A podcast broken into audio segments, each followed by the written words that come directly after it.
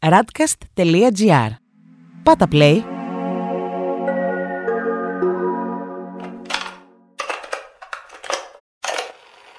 Φίλες και φίλοι, χαίρετε. Είναι ακόμη ένα podcast από την Radcast με τον Αντώνη Μποσκοίτη στο μικρόφωνο και τον Διονύση Αντίπα στην επιμέλεια του ήχου. Θα σας μιλήσω αμέσως για την ε, καλεσμένη μου, γιατί δεν είναι μία απλή τραγουδίστρια. Θα λέγαμε ότι είναι η τραγουδίστρια που τηρουμένων των αναλογιών συνεχίζει το μύθο των μεγάλων Ελληνίδων τραγουδιστριών από τη δεκαετία του 70, κυρίως από τη μεταπολίτευση και μετά. Αυτό το λέω από την άποψη όχι μόνο της εμβέλειάς της σε ένα κοινό που ολαιόνα και ανανεώνεται, αλλά και από την άποψη του ρεπερτορίου της. Καθώς ε, έχει αξιωθεί να συνεργαστεί με τους μεγαλύτερους Έλληνες συνθέτες, συναυλιακά τουλάχιστον, αλλά και να κάνει τις δικές της δουλειές, τις δικές της ε, δισκογραφικές ε, παραγωγές, συνεργαζόμενοι κυρίως με το team, με το δημιουργικό ντουέτο που τους γνωρίσαμε εξ αρχής ως τρίο. Αναφέρομαι λοιπόν στη μουσική του Θέμη Καραμουρατίδη, στους στίχους του Γεράσιμου Ευαγγελάτου και στην φωνή της Νατάσας Μποφίλιου. Αφορμή για την Νατάσα να είναι εδώ στο στούντιο μαζί μας σήμερα είναι φυσικά κυκλοφορία του καινούριου δίσκου της ομάδας, η εποχή του θερισμού, τον οποίο εγώ δεν είχα διστάσει να χαρακτηρίσω σαν έναν από τους καλύτερους δίσκους της χρονιάς που έφυγε, του 2020. Νατάσα Μποφίλιου, σε χαιρετώ, σε καλησπερίζω. Και εγώ το ίδιο, χαίρομαι που είμαι μαζί σου σήμερα. Και εγώ χαίρομαι που είσαι εδώ πέρα και γιατί είσαι ένας άνθρωπος Νατάσα πέρα από την ε, πορεία σου και την πρόοδό σου μέσα στα χρόνια γιατί σε παρακολουθώ την τελευταία 15 ετία. Νατάσα, υπάρχεις ήδη στο χώρο 15 χρόνια ή 20 κιόλας; 17 για την ακρίβεια. Α ξεκινήσουμε έτσι λοιπόν. να, να το ξεκινήσουμε έτσι. Θυμάμαι ρε Νατάσα λοιπόν τώρα στο Δίφωνο επί των ημερών της Σέρας Βλαχογιάννη που είχε γίνει ένα εξώφυλλο με τα νέα παιδιά mm-hmm. και ήσουν εσύ, ο Χαρούλης, η Ελεονόρα Ζουγανέλη τότε πολύ είχαμε τις ενστάσεις μας ποια από αυτά τα παιδιά θα μείνουν mm-hmm. ή λέγαμε μήπως παρά είναι δοτική Βλαχογιάννη στο να κάνει εξώφυλλο ξέρω εγώ αυτά τα παιδιά; Τελικά όμως η ιστορία έδειξε τα χρόνια πέρασαν πάμε να κλείσουμε 20 ετία όπως είπες mm-hmm. και όχι μόνο δικαιώσατε όλη αυτή η γενοδορία των παραγωγών και των δημοσιογράφων προς το πρόσωπό σας αλλά πλέον είστε το νέο ελληνικό τραγούδι. Αυτό συμβαίνει σήμερα. Ε, η αλήθεια είναι ότι τότε και εμείς που συμμετείχαμε στο εξώφυλλο μια, ε, παίρνω αυτό σαν ε, αρχή Έναρξη, ναι. ε, ήταν, μας φαινόταν κάπως παράξενο σαν κάποιος να είχε δει κάτι που έρχεται στο μέλλον πριν, πριν το αντιληφθούμε κι εμείς το έχω πει και άλλες φορές εγώ άρχισα πάρα πολύ να λογαριάσω τον εαυτό μου ως επαγγελματίας ε, τραγουδίστρια. Ως επαγγελματία τραγουδίστρια, ναι. Αλλά ε, αισθανόμασταν τότε ότι κάτι, κάτι έβραζε. Κάτι γινόταν. Δεν μπορούσαμε ενδεχομένω να το προσδιορίσουμε ακριβώς, αλλά νιώθαμε ότι υπάρχει μια τάση Πιστεύεις ότι ήταν μια εποχή με τέχμιο, δηλαδή υπήρχε, Εντελώς. υπήρχε το έντεχνο του 90, το οποίο θα Ακριβώς. το πω εγώ με όλη την, ε, αναλαμβάνω την ευθύνη αυτό που λέω, είχε αρχίσει λίγο να κουράζει. Όλη αυτή ίσως η στροφή στην παράδοση, αυτή η έντονη εσωστρέφεια των δημιουργών και ξαφνικά βγήκε μια νέα φουρνιά παιδιών που κάτι, έμοια, κάτι έμοιασε να αλλάζει τότε. Εγώ πιστεύω ότι το μετέχμιο ήταν ότι ξαφνικά μπήκε στη ζωή μας ε, μέσα στο, σε αυτό που λέγεται ελληνικό τραγούδι. Ε, Ω πρωταγωνιστής στα reality και τα παιχνίδια, τα μουσικά και τα καλλιτεχνικά, αυτό ήταν κάτι πάρα πολύ. Άλλαξε πάρα πολύ τα πράγματα. Δηλαδή, οι νέοι καλλιτέχνες πια δεν έβγαιναν από τον, καινού, από τον δρόμο τον κλασικό, αλλά έβγαιναν από μια παράλληλο, έναν παράλληλο δρόμο, γίνονταν ας πούμε αστέρες της ε, μιας νύχτας και συνέχεια το σύστημα έκοβε καινούργια πρόσωπα. Μάλιστα. Αυτό ήταν ούτως ή άλλως κάτι που ήταν τελείως διαφορετικό. Επίσης, πιστεύω ότι εμείς πατήσαμε ως αντίποδας αυτής της λογικής στο ότι υπήρχε ανάγκη να εκφραστεί μια καινούργια γενιά που ετοιμάζεται να πρωταγωνιστήσει ως πολίτες όχι απλά ως καλλιτέχνες, ως πολίτες. Ως πολίτες μέσα στο σύνολο της κοινωνίας. Και εμείς έπρεπε να εκφράσουμε αυτή την αγωνία, αυτές τις, ε, τις αναζητήσεις, αυτά τα όνειρα. Δηλαδή θεωρώ ότι αυτό που συνέβη με τη δική μας γενιά είναι ότι μπορέσαμε στην ανάγκη να εκφραστεί ένας άλλος λόγος, ένας λόγος μιας ολόκληρης γενιάς, ε, μπορέσαμε να, να τον εκφράσουμε και με αυτόν τον τρόπο να φτιάξουμε μια πορεία καλλιτεχνική η οποία στηρίχθηκε κυρίως από τους νεότερους ανθρώπους και από κάποιους δημοσιογράφους, παραγωγούς που αγαπούσαν Και που πίστεψαν το πάρα ελληνικό πολύ. τραγούδι, Πάρα πίστεψαν πολύ. πάρα πολύ σε εμάς. Εγώ το λέω πολλές φορές και το εννοώ, ότι είμαστε παιδιά, και δε- δεν το λέω ως ε, διαφήμιση, γιατί ούτως ή άλλως αυτός ο μελωδία δεν υπάρχει πια, αλλά είμαστε παιδιά των παραγωγών, ας πούμε, του μελωδία ή κάποιων παραγωγών του δεύτερου προγράμματος. Δεν είναι τίποτα με το αυτό, Ναι. με την έννοια ότι είναι, μην μια, ξε- πρα- είναι μια πραγματικότητα. Ο Μελωδία, μην ξεχνάμε, εκτός από εσάς, είχε στηρίξει τα προηγούμενα Ακριβώς. χρόνια τον Μίλτο Πασχαλίδη, τον Χρήστο Ακριβώς. Θηβαίο, τον Και- ίδιο τον Μικρούτσικο Ακριβώς. που Και το έδωσε λέω τη γιατί μελωδία πια ο του. μελωδία δεν είναι αυτό Δεν- που ήταν δεν τότε. υφίσταται, Δηλαδή ναι, ναι, ναι, δεν ναι. Είναι, είναι κάτι τελείως διαφορετικό. Πια είμαστε στην εποχή των playlist κτλ. Τότε όμως το ότι έπαιρνε ένας άνθρωπος στο καινούριο δίσκο που, είναι, που έχει γράψει ένα αγοράκι που φοράει ρηγαία κόκκινη μπλούζα και έβαζε το τραγούδι του, επειδή απλά του άρεσε, Ναι. ήταν κάτι. Γιατί έδινε το δικαίωμα στον Κωστή Μαραβέγια να τον ακούσουν, του, έδωσε, μάλλον, την, του έδινε την ευκαιρία να τον ακούσουν πάρα πολλοί άνθρωποι. Ενδεχομένως κάποιοι από αυτούς να πούν: Οπ, κάτι καινούριο έρχεται, κάτι καινούριο γεννάται. Και να πάνε να τον δουν, ας πούμε, στον Αλχημιστή, ένα μικρό μπαράκι 50 ατόμων που έπαιζε στο ψυρί. Δηλαδή, αυτό, αυτό θέλω να πω. Ότι είμαστε παιδιά μιας εποχής που το ραδιόφωνο ε, σύστηνε, πρότεινε. Σύστηνε και πρότεινε. Συμφώνως βέβαια εγώ για να κάνω και τον κακό, συμφώνως με τα γούστα του εκάστοτε παραγωγού, Φυσικά, έτσι. Μα αυτό είναι θεμητό. Γιατί πάντα και αυτός που σε επιλέγει να σε ακούσει, με το γούστο του σε επιλέγει. Υπάρχουν άνθρωποι που κάνουν μετό με μένα. Και άλλοι Ε, όχι, ρε, που με εντάξει, λατρεύουν. ε, με- ε, μετό, ακραία είσαι. Α, τι λες. Να, σου σου πω δείξω όμως- μερικούς. Να σου- Δεν πειράζει όμως, είναι απολύτως θεμητό. Ναι. Και εγώ υπάρχουν πράγματα που δεν μου αρέσουν καθόλου και πράγματα που κόβομαι. Εγώ επειδή, Νατάσα, είμαι της άποψης ότι και εχθρούς να έχεις είναι καλό για να Βέβαια, υπάρχει στον ακριβώς, χώρο. γι' Δεν αυτό μπορείς να λέω είναι ότι το γούστο- όλοι καλά με όλους. Ακριβώς. Γι' αυτό λέω ότι το γούστο είναι ε, πολύ σημαντικός παράγοντας και η μουσική έχει να κάνει με το γούστο. Απ' την άλλη πάλι, στον αντίποδα αυτό που είπες μόλις πριν, θα σου πω ότι μια πολύ γνωστή και σπουδαία καλλιτέχνηδα είχε πάει το CD της από μια παραγωγό του κρατικού ραδιοφώνου. Ναι. Και της είπε την εξής κουβέντα. Λέει: Δεν το παίζω το CD γιατί δεν με φτιαχνει Μμμ. Και γυρνάει αυτή η σπουδαία ερμηνεύτρια και της λέει: Δουλειά σου δεν είναι να φτιάχνει, αλλά να ενημερώνεις. Εκεί Ναι. είναι δηλαδή αυτό που σε ρώτησα. Να σε ρωτήσω κάτι όμως. Ναι. Ε, Μπορείς να ενημερώσεις για κάτι πραγματικά όταν κάνεις τη δουλειά του παραγωγού; Επαναλαμβάνω, δεν μιλάμε για το playlist. Εγώ δεν είμαι. Όχι, δεν λέω για playlist, συμφωνώ ούτε- καθόλου με Ούτε το εγώ playlist. μιλάω γι' αυτό. Μιλάω για ανθρώπους οι οποίοι Είμαι έχουν αντίθετη λόγο. στο playlist. Και εγώ είμαι αντίθετος. Αλλά ένας άνθρωπος που έχει λόγο, για παράδειγμα, εσύ, θα έρθει, θα έρθει ένα CD στα χέρια σου. Θα το παίξεις το βράδυ που θα πας στο χώρο για Νατάσα να μου παίξεις την άμα δεν πίστεψε σ' μα, αρέσει. όταν είχα εκπομπή στο κόκκινο και στο κανάλι Ναι. ναι. του Πειραιά, τι έκανα; Οτιδήποτε μου ερχόταν, εκτός αν ήταν πια κάτι ακραίο σκυλάδικο που δεν κόλλαγε στην εκπομπή μου, έστω ένα κομμάτι θα έπαιζα. Α, οκ. Είναι και, θα αυτό έλεγα- μια λογική. Θα έλεγα Οκ. βγήκε αυτό. Οκ. Ακούστε το. Ξέρεις, δεν θα Οκ. το έπαιζα συνέχεια, αλλά όφειλα αφού μου το έστειλε κάποιος να παίξω κάτι. Το καταλαβαίνω και είναι μια άλλη λογική, απολύτως σεβαστή. δεν Αλλά θα εγώ ήταν σε διακόπτω το CD τη Μποφίλιου που μπορεί να έκανε ένα αφιέρωμα ή τη Φαραντούρη του Ξιδάκη, αλλά ήταν ενός νέου παιδιού, μιας νέας κοπέλας. Όφιλα εγώ έτσι από συνείδηση, καθαρά θέμα συνειδησιακό, να παίξω ένα κομμάτι. Ακούστε το αυτό. Απλώς, Αντώνη μου, ξέρεις τι πιστεύω. Με τα χρόνια έχουμε ασχοληθεί πολύ περισσότερο οι καλλιτέχνες. Και βάζω και τους νέους καλλιτέχνες. Με το σε ποιους αρέσουμε. ε, πολύ περισσότερο με το σε, ποιον αρέ- σε ποιους αρέσουμε και γιατί. Με το σύστημα. Με το κάθε φάντασμα που φτιάχνουν κάθε μας στο κεφάλι του. Παρά στο να παράγουμε κάτι που έχει αξία, μας φτιάχνει και μας αντιπροσωπεύει. Με αποτέλεσμα να αποκτάμε συνέχεια ε, τραγούδια, να αποκτάμε ενός ανακροατές, τα οποία έχουν γίνει με τη λογική να μπορέσουν να περάσουν στον εκάστοτε σταθμό, Μπράβο. παρά να ολοκληρώσουν τη δική μας καλλιτεχνική ας πούμε ανάγκη και του ακροατή που θα το επιλέξει.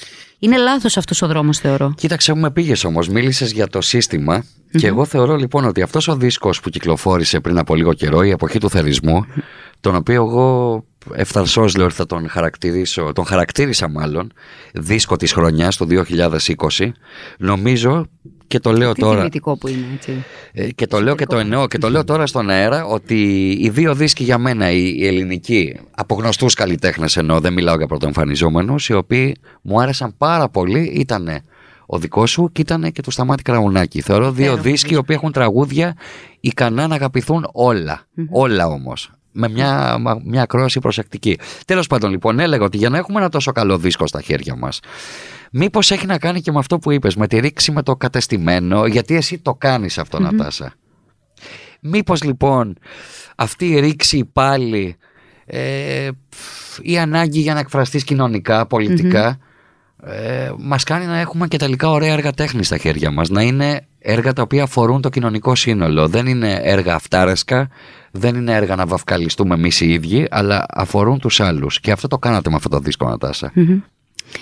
Κοίταξε να δεις, θεωρώ ε, ότι ένας καλλιτέχνης μπορεί, πρέπει να λειτουργεί και λίγο, πρέπει να λειτουργεί. Είναι φτιαγμένος για να λειτουργεί και λίγο σαν ρεπόρτερ. Ε, καταγράφει μια εποχή. Την εποχή μέσα στην οποία υπάρχει και δημιουργεί. Ένας καλλιτέχνης που έχει τα αυτιά του ανοιχτά, που είναι στον πυρή, ζει στον πυρήνα της κοινωνίας, δεν ζει απομακρυσμένος σε ένα δικό του κόσμο, Ναι. αλλά ζει και αφουγκράζεται αυτό που συμβαίνει τώρα, μοιραία, σε μια τόσο ε, δύσκολη εποχή σαν αυτή που ζούμε. Που κάθε μέρα έρχεσαι αντιμέτωπος με, ε, με τη δυστυχία. Έρχεσαι αντιμέτωπος με την αδικία. Έρχεσαι αντιμέτωπος με, την, ε, με το ότι όλα συνομωτούν να κλειστείς ακόμη περισσότερο στον εαυτό σου, να φοβηθείς ακόμη περισσότερο το διπλανό σου. Ε, βλέπεις, ε, ανοίγεις την τηλεόραση και βλέπεις πράγματα τα οποία σου γεμίζουν ε, θυμό, σε στεναχωρούν, σε πληγώνουν. Είναι, είναι δεδομένο, είναι μοιραίο να προσπαθείς να τα καταγράψεις. Θεωρώ λοιπόν ότι ο Γεράσιμος που ξεκινάει από το λόγο η δική μας ε, τριάδα ούτως ή άλλως, ε, ο Γεράσιμος είναι ένας άνθρωπος που ακούει, είναι ένας άνθρωπος που σκέφτεται, είναι ένας άνθρωπος που παρατηρεί, είναι ένας άνθρωπος που δυσκολεύεται. Σημαντικό πράγμα αυτό. Τι να Θα σου πω, θα σου πω σε δεύτερο χρόνο. Είναι ένας άνθρωπος λοιπόν που, τη- που κάνει όλα αυτά, οπότε μπορεί να παράξει την εποχή του θερισμού ή την ανάγκη για αυτό το όραμα, ένα εντός εισαγωγικών μανιφέστο, ε, όπως είναι το αν ήταν όλα δίκαια. Ναι. Ή να γράψει το να είστε καλά και ευχαριστώ, μα δεν θα σκύψω εκατοστό. Όπως επίσης να γράψει για, για έναν μεγάλο έρωτα, για τη στιγμή που ένα ζευγάρι ε, κάνει σεξ και το μόνο που υπάρχει και θέλει να υπάρχει είναι η αγάπη, που είναι ας πούμε αυτό που γίνεται στο κοίταμε, κτλ. κτλ. Ε, τι εννοώ με το δυσκολεύεται. Εννοώ ότι ένας καλλιτέχνης που ζει μέσα στην κοινωνία, σε αυτή την κοινωνία σήμερα, δυσκολεύεται πάρα πολύ. Ο Γεράσιμος κλείστηκε μέσα στο σπίτι του, γιατί δεν είχε τη δυνατότητα να βγει έξω, τόσο απλά. Άρα έπρεπε να γράψει, μπορούσε να γράψει το ε, σουηδικά μοντέλα δόση εθισμένη στο hardcore, μια ζωή από τις εκπτώσεις που έχει όλα τα κομφόρ. Απ' την άλλη, λοιπόν, Άμα δεν το δεις, άμα δεν το ζήσεις, δεν μπορείς να το γράψεις. Εκτός αν είσαι μεγάλη ιδιοφυα, γιατί υπάρχουν και τέτοιες περιπτώσεις ανθρώπων και καλλιτεχνών, Ναι. που η ιδιοφυα τους ξεπερνά το πλαίσιο μέσα στο οποίο υπάρχουν. Νομίζω όμως ότι ο Ευαγγελάτος ανέκαθεν ήταν Έτσι, βέβαια. η θελημένα πιο πίσω από τους άλλους δύο, εσένα και τον Καραμουρατίδη. Δηλαδή, ε, ενώ η δουλειά είναι εισάξια και όχι απλά εισάξια, αλλά εσύ λες ότι ξεκινάμε από το στίχο. Ξεκινάμε από το στίχο, Εκείνος σαφώς. σαν χαρακτήρας, σαν άνθρωπος, επιλέγει να μην εμφανίζεται, να μην φωτογραφίζεται, να μην πηγαίνει σε εκπομπές. Ναι, είναι ρομαντικός Έχει, ο, δεν είναι ρομαντικός, κατάλαβες. είναι μια ασκητική Τον επαφή με πειράζω. την τέχνη του, ας Ναι. πούμε. Και εμένα αυτό μου αρέσει πάρα πολύ. Το κάνει αυτό. Και πάντα όταν γράφει. Είναι γιατί είναι έτσι ο χαρακτήρας του. Δεν, Έτσι είναι, είναι. δεν το κάνει. Και γιατί θελημένα. έχει. ε, Και είναι έτσι ο χαρακτήρας. Όχι, ε, θέλω να πω όμως ότι αν δεν μπορούσε να. να αν ρε παιδί μου ήταν ένα ε, άτομο το οποίο ζούσε. Τι να σου Εξωστρεφές. πω. Όχι, όχι εξωστρεφές, δεν έχει να κάνει με την εξωστρέφεια. Αν ήταν όλα τα προβλήματα λυμμένα, Μμ, ναι, ναι, το δεν θα είπες έχει τη πριν. δυνατότητα να γράψει. Το Θέλω είπες να σου πριν. πω ότι μάλλον δεν θα, είχε- θα έγραφε για άλλα πράγματα. Το ότι έκανε την εποχή του θερισμού είναι γιατί τα προβλήματά του δεν είναι λυμμένα και ψάχνει μέσα από την τέχνη να, να, να τα λύσει. Πολύ και το σημαντικό προβλήματα αυτό που δεν λες, σημαίνει ναι. μόνο βιοποριστικά. Τα βιοποριστικά Υπαρξιακά. ε, ενδεχομένως οδηγούν στο, στο πολιτικό-κοινωνικό σχόλιο που έχει ο δίσκος.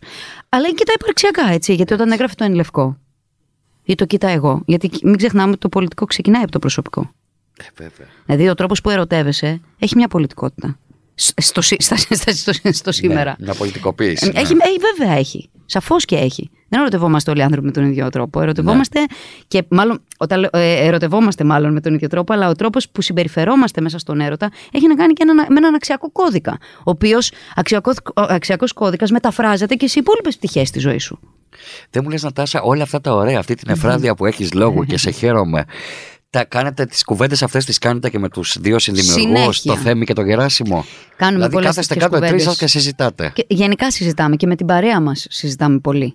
Ε, και μ, κάνουμε, δηλαδή βάζουμε στο τραπέζι πάρα πολλά πράγματα που, που μας απασχολούν και τα, μ, πώς να σου πω, τα εξαντλούμε κοσκινίζετε. με οποιοδήποτε τρόπο. Και μετά, μπο- ξέρεις, είτε κανιβαλίζοντάς τα, είτε συζητώντας τα και ε, θεωρώ ότι ο λόγος που μας έχει κάνει να συνεχίζουμε σαν τριάδα τόσο πολύ δεμένοι, να προχωράμε και να δημιουργούμε μαζί, κάνοντας κάτι διαφορετικό, είναι με είναι επειδή συνέχεια ε, ψάχνουμε να βρούμε ο ένας κάτι καινούριο στον άλλον.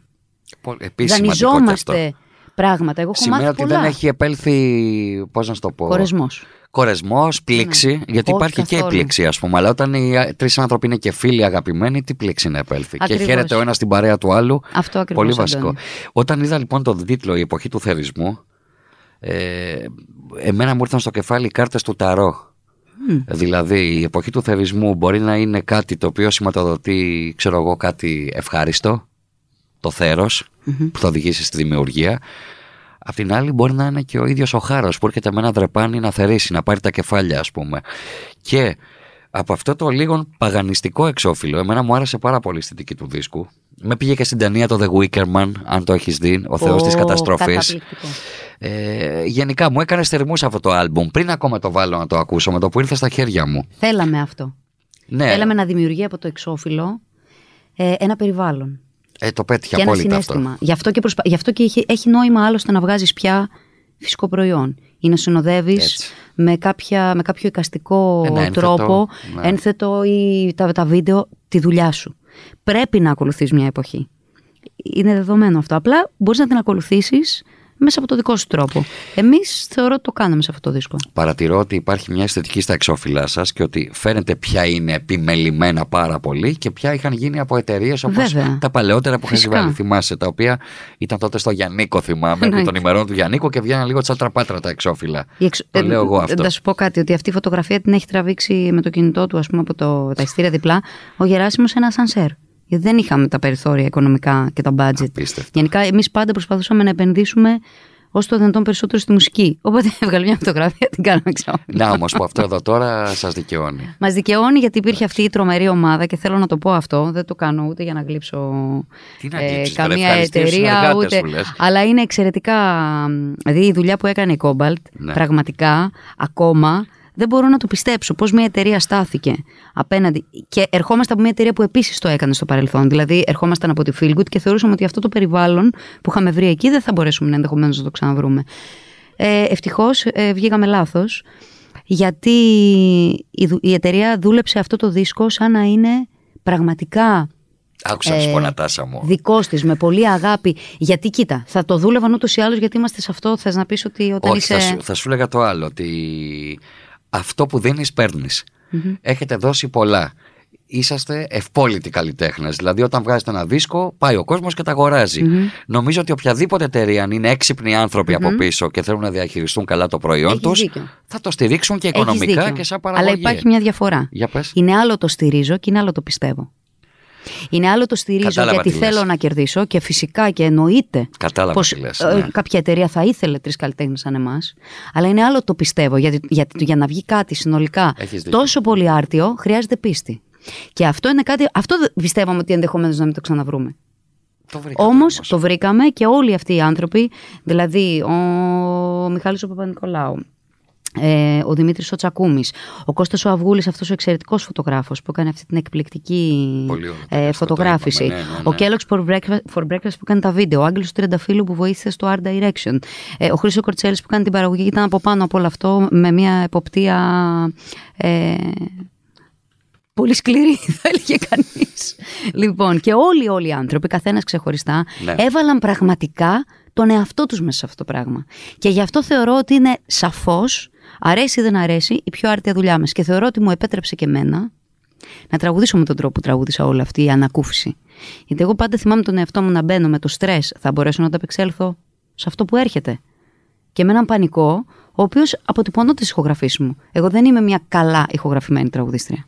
Είμαι μια τραγουδίστρια που έχω τραγουδήσει πολύ καλύτερα στα live μου από ότι έχω τραγουδήσει στα Εξού CD. και πιο πολύ προτιμάς τα live παρά Εννοείται. το στούντιο, ας πούμε. Είναι η πρώτη φορά όμως που θεωρώ ότι δεν θα άλλαζα ούτε νότα. Είμαι απολύτω ευχαριστημένη από τον εαυτό μου. Δεν το λέω ψωνίστικα. Σαφώς και το Βρε, λέω Νατάσα, βγαίνει αντικειμενικά. Αυτό, βγαίνει αυτό όμως. Είμαι πο- δηλαδή δεν πετάω τίποτα. Ενώ ας πούμε σε προηγούμενες μου δουλειές μπορώ να σου πω ότι πετάω το 98% και δεν υπερβάλλω. Δεν, δεν με αντιπροσωπεύει ο τρόπος που έχω τραγουδήσει στα CD. Ναι, μεν έχουν μια ειλικρίνεια, γιατί πάντα προσπαθώ να είμαι ειλικρινή, να είναι ένα αυθεντικό συνέστημα. Ήταν πάντα όμως επιβαρημένο από ένα άγχος. Αυτή η δουλειά δεν είχε κανένα άγχος. Έκλεισα τα αυτιά μου. Είπα τώρα κάνεις την κάβλα σου, με τα συγχωρήσεω για την έκφραση. Ε, κάνεις αυτό που γουστάρεις αγαπάς τα τραγούδια τρομερά, δοκιμάζεις σε κάτι καινούριο, γιατί εγώ για να μπορέσω να τραγουδήσω με ένα pop χαρακτήρα, που είμαι μια κομπλεξική γενικά. Γενικά Γιατί δεν είσαι, είμαι ρε, μια. εσύ, με την pop είμαι, εννοείς; ε, ναι, είμαι λίγο κομπλέξο. Πρέπει να το παραδεχτώ. Σόπα, γιατί ρε, εσύ, είμαι ένα ειδικά Με την παιδί. pop δεν θα το περίμενα να το πεις αυτό. Ναι, ήμουνα πολλά χρόνια κομπλεξική απέναντι σε αυτό. Δηλαδή, ε, είχα ένα θέμα ότι πρέπει, ας πούμε, να, να τραγουδάω μόνο με τον τρόπο που τραγουδούν οι άνθρωποι που θεωρώ ότι έχουν κάνει κάτι σπουδαίο. Το οποίο ήταν μια μεγάλη βλακεία, γιατί η pop έχει πράγματα που, που είναι πάρα πολύ Να σου σπουδαία. πω όμως που έρχεσαι από ένα πολιτικό background. Γι' αυτό ακριβώς. Ο μπαμπάς σου Γι' τραγουδιστή αυτό ο ακριβώς, ίδιος. Η πολλή καθοδήγηση, κατάλαβες. Ναι, καμιά αυτό θα φορά. σου έλεγα ακριβώς. Η πολύ καθοδήγηση. Λοιπόν, ο καθοδηγητής λοιπόν. Ε, αλλά αυτό σιγά σιγά με τα χρόνια και μεγαλώνοντας φυσικά, γιατί ο άνθρωπος έτσι πρέπει. Πρέπει να έρχεται αντιμέτωπος με τα κόμπλεξ του, πρέπει να έρχεται αντιμέτωπος με αυτά που κολώνει να κάνει. Και εγώ γουστάρω να έρχομαι σε αυτές τις προκλήσεις. Με φτιάχνουν γιατί θεωρώ ότι με εξελίσσουν. Πήρα λοιπόν το ρίσκο να δοκιμάσω να βρω έναν εαυτό που θα είναι πιο απελευθερωμένος. Και ευτυχώς απέδωσε. Με βοήθησε και ο Θέμης πάρα πολύ σε αυτό και ο Χρήστος ο Κορτσέλης. Εννοείς απόψη διδασκαλίας; Όχι, εννοώ ότι. Υποδείξεων; όχι, όχι. Εννοώ ότι ας πούμε ο παραγωγός μας, ο οποίος την χάνει να είναι και σύζυγός μου, με έχει φέρει σε επαφή με πάρα πολλά διαφορετικά είδη μουσικής.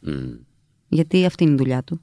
Οπότε όταν κάθε μέρα ακούς μέσα στο σπίτι πάρα πολλά διαφορετικά πράγματα, η μπάντα μου επίσης, που συνέχεια στέλνει, ακούει Μου διαφορετικά. έχεις μιλήσει για την πάντα σου ότι αποτελείται από ροκάδες, από, ανθρώπους ε, όχι, που τους αποτελείται αρέσει από πειραματική ανθρώπους, μουσική. από ναι. ανθρώπους που ακούνε διαφορετικά πράγματα από αυτά που Πιο παίζουν. ψαγμένους, δεν και είναι απλά αυτό εκτελεστές, θεωρώ βέβαια. ότι με έχει φέρει σε επαφή με άλλες ε, κουλτούρες. Ναι. Γιατί εντάξει, εγώ ήμουν λίγο πιο κλασική στο, στη μουσική. Φυσικά και ακούω πολύ μουσική. Απλώς είχα διαλέξει συγκεκριμένα πράγματα τα οποία άκουγα.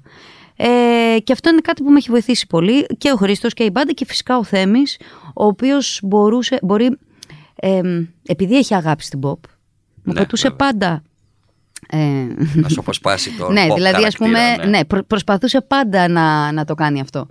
Και σίγουρα και εννοείται το ότι επειδή δουλεύω με τη φωνή μου και το ψάχνω πάρα πολύ και δεν έχω ξεσαράξει ότι α, έχεις 15... Εντάξει, μωρέ, έχεις μια κοπέλα τις έχεις α- ακόμα, Α, μην τι το να λες ρωτήσεις. αυτό. Μην το λες αυτό. Ίσα ίσα αυτό λέω ακριβώς. Εγώ, ας πούμε, κάνω μαθήματα φωνητικής ε, δύο φορές τη βδομάδα. Γιατί πιστεύω, γιατί μου αρέσει να είμαι μουσικός, μου αρέσει να εξελίσσομαι.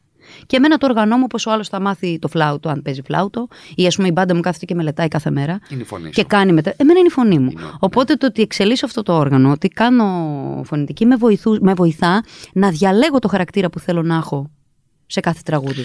Λοιπόν, λέμε το, λέω το εξής τώρα. Ενώ ο Γεράσιμος είπαμε ότι ήταν ο πιο αθόρυβος εντός εισαγωγικών low profile από τους τρεις, εν τούτης είναι ο μόνος ο οποίος έχει κάνει περισσότερες άλλες συνεργασίες από ό,τι οι υπόλοιποι. Νομίζω. Δηλαδή. Νομίζω ο Θέμης τις πιο πολλές. Καλά, ο Θε... ναι, έχεις δίκιο. Νομίζω ο Θέμης και κοντά είναι αυτοί οι δύο, εγώ τις λιγότερες πάντως. Κοντεύει πάνω να τον φτάσει. και ο- ναι, εσύ τις Κάνουμε, λιγότερες. πώς το λένε. Θέλω να σου πω, ο Θέμης πια είναι ένας καταξιωμένος συνθέτης. Έχει κάνει δίσκους με τη Γιώτα Νέγκα, με την Ελευθερία Αρβανιτάκη, έχει κάνει τραγούδια με τη Μελίνα Κανά, με πολλούς καλλιτέχνες. Με τον Βασίλη Παπακοσταντίνου. Πανένθεση ετοιμάζουν μια δισκάρα για τη Μελίνα Κανά. Α, ναι, ε. Εκπληκτική δουλειά. Χαίρομαι γιατί θα, μάλλον Φοβερή θα, θα στίχη. τη ζητήσω συνέντευξη της Μελίνας. Είχαμε κάνει πριν λίγα χρόνια και τώρα θέλω Φοβερή να την στίχη, ξανασυναντήσω. φοβερές μουσικές. Πραγματικά είναι, θεωρώ. Ε, έχει.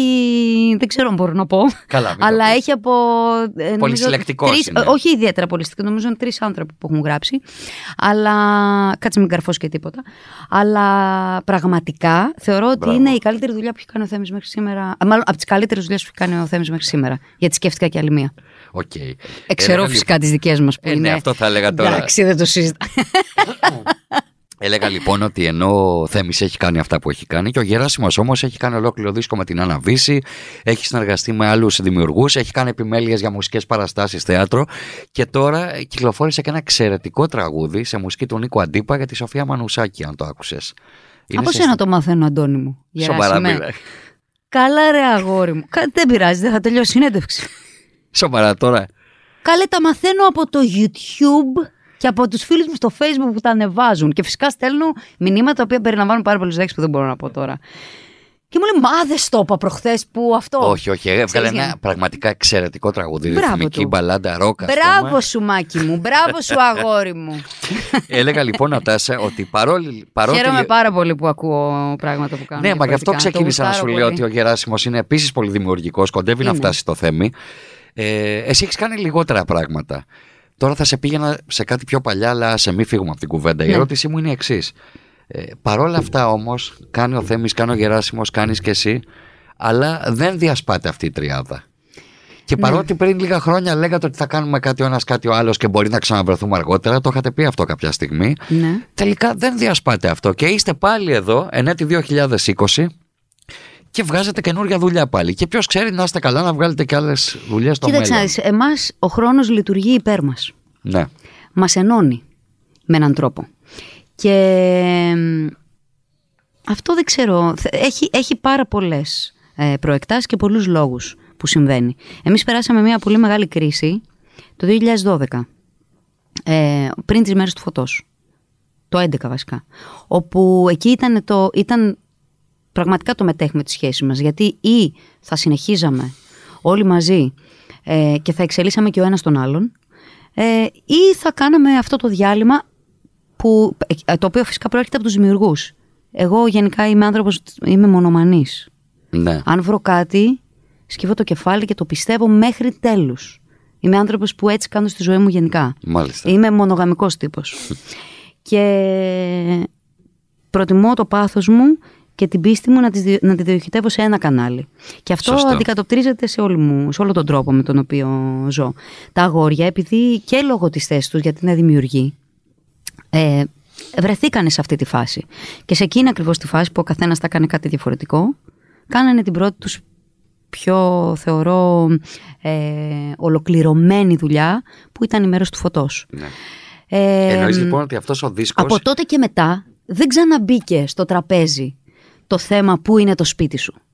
Οκ. Καταλαβες; Απόλυτα. Οπότε, από τότε αποφασίσαμε ότι εδώ είναι το σπίτι μας, έξω πάμε στα μπαράκια μας, ε, κάνουμε τα καβλάδια μας, κάνουμε τα αυτά μας και μετά υπάρχει το σπίτι μας, στο οποίο νιώθουμε ε, την ασφάλεια να είμαστε 100% ο εαυτός μας.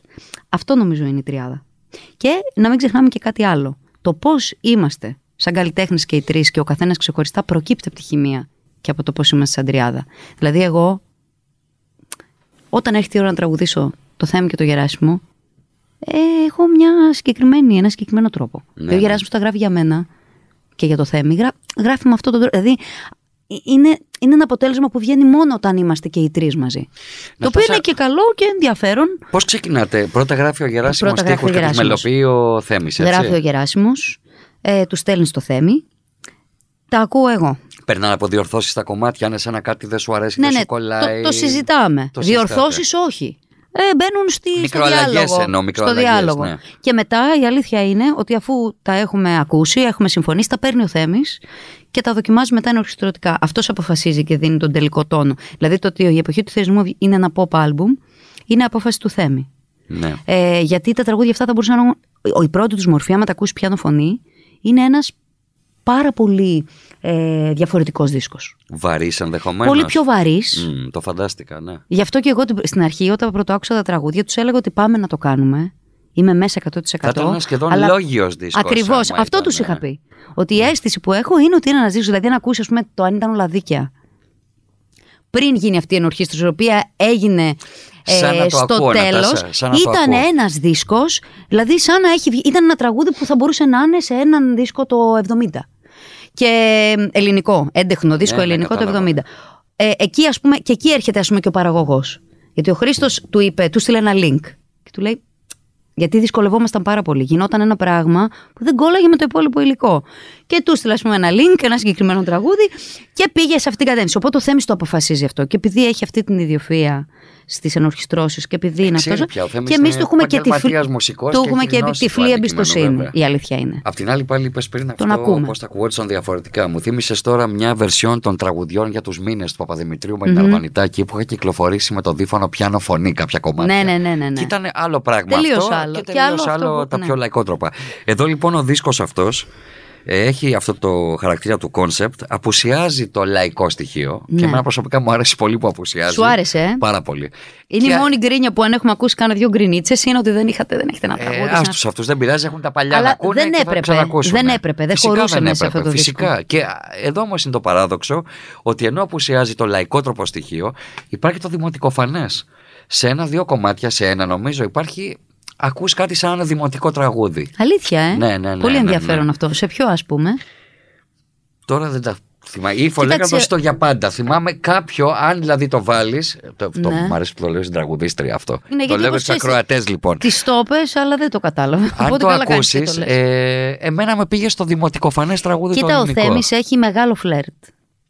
Και, σ- ε, και αρμονικά και αισθητικά με το, δημοτικό, με το δημοτικό γενικά. Δηλαδή πολλά τραγούδια του θα μπορούσαν να έχουν ενο- ε, ενορχιστρωθεί με άλλα- ε, το, έχει, έχει μεγάλο φλερτ με Πρόσεξε, αυτό. Με τη μιλάω- βαλκανική μουσική θα Μπράβο, έλεγα. μιλάω Μμ. ρυθμολογικά. Ενορχιστρωτικά Ισχύει. ο δίσκος είναι συμπαγής. Δεν Ισχύει. έχει το παραμικρό χάσιμο, απώλεια ε, στην Ισχύει. ομοιογένειά του. Αλλά ρυθμολογικά, εγώ είδα και κάποιες στιγμές που είναι πάρα πολύ ελληνικές. Μμμ. Εντός αγωγικών ελληνικές, ξέρεις. Ή Κατάλαβα έστω, ή πολύ έστω καλά. βαλκανικές, όπως το λες. Κατάλαβα. Ε, Επομένως, λοιπόν. Είναι ε, μια πραγματικότητα. Ο Θέμης το έχει πολύ αυτό το. Τώρα το στοιχείο. pop λοιπόν, ναι. Αν λοιπόν έχουμε μια αξιοπρεπέστατη pop, αν θέλουμε να πούμε ότι αυτός ο δίσκος είναι pop και όταν ο νους μας ακούμε pop και πάει κάπου αλλού, εδώ έχουμε κάτι... Είναι λάθος. Και το λέω εγώ που έκανα πρώτη και καλύτερη αυτό το λάθος. Επειδή στην Ελλάδα δεν είχαμε την εξοικείωση με την pop. Δεν είχαμε την εξοικείωση με την κανονική pop. Είχαμε Υπάρχει πάντα με το λαϊκό σκύλο pop. Το λαϊκό, μπράβο, ναι. Ναι. ναι. Το οποίο ας πούμε αυτό έχουμε στο μυαλό μας. Ε, Δεν είναι μια... Υπήρχε pop τη δεκαετία του 90. Ναι. δηλαδη ακόμα και ο Μπίγαλης, χαριτοδιπλωμένος, ε, αυτοί έκαναν μια pop που προερχόταν βέβαια από την disco της δεκαετίας του 80 ας πούμε, λέω εγώ τώρα. Κοίταξε τώρα θα πω κάτι το οποίο... Ε, τέλος πάντων, και γιατί να μην το πω; πες το, πες το, ναι, τα θέλουμε αυτά. Εγώ προσωπικά ε, θεωρώ ότι το, το καλό που μου έκαναν τα social media, Ναι, ναι. Το Instagram, το Facebook, η επαφή είναι ότι ήρθα σε επαφή με πράγματα που δεν θα ερχόμουν ποτέ από μόνη μου, από προσωπική μου αναζήτηση. Για παράδειγμα. Ε, εγώ ακούω πάρα πολύ ραπ. Άκουγα πάντα. Ακούς ραπ, ε; Πάρα πολύ και θεωρώ ότι αυτή Σοβαρά τη στιγμή, να θες, ε. άμα μου πεις ποιο είναι το τραγούδι που σε εκφράζει, ποιο είναι το τραγούδι που θεωρείς ότι είναι πολιτικό, ποιο είναι το τραγούδι που επιλέγεις, ποια είναι οι περισσότεροι δίσκοι που ακούς στο Spotify, είναι 90% ραπ. Αλλά αυτό μου άρεσε, το ακούω από πάντα, από παιδί. Κάτσα σου κάνω μια ερώτηση Ναι. τώρα. Πώς ρε παιδί μου, εσύ Πώς που γίνεται, υπηρετεί ε; το τραγούδι, το. Αν θες το. Πώς να το πω τώρα. Το μελωδικό τραγούδι, το έντεχνο τραγούδι, αν πά- το pop τραγούδι, αν θέλεις.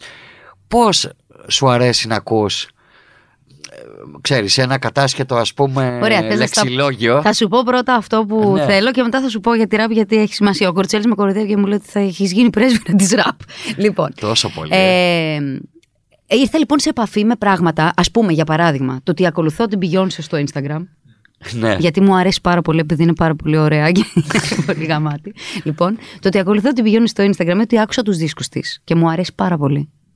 Ε, μου άνοιξε με έναν τρόπο Ναι, ένα βέβαια. παράθυρο Σωστό. που δεν θα είχε ανοίξει εάν δεν υπήρχε το Instagram ή το Facebook.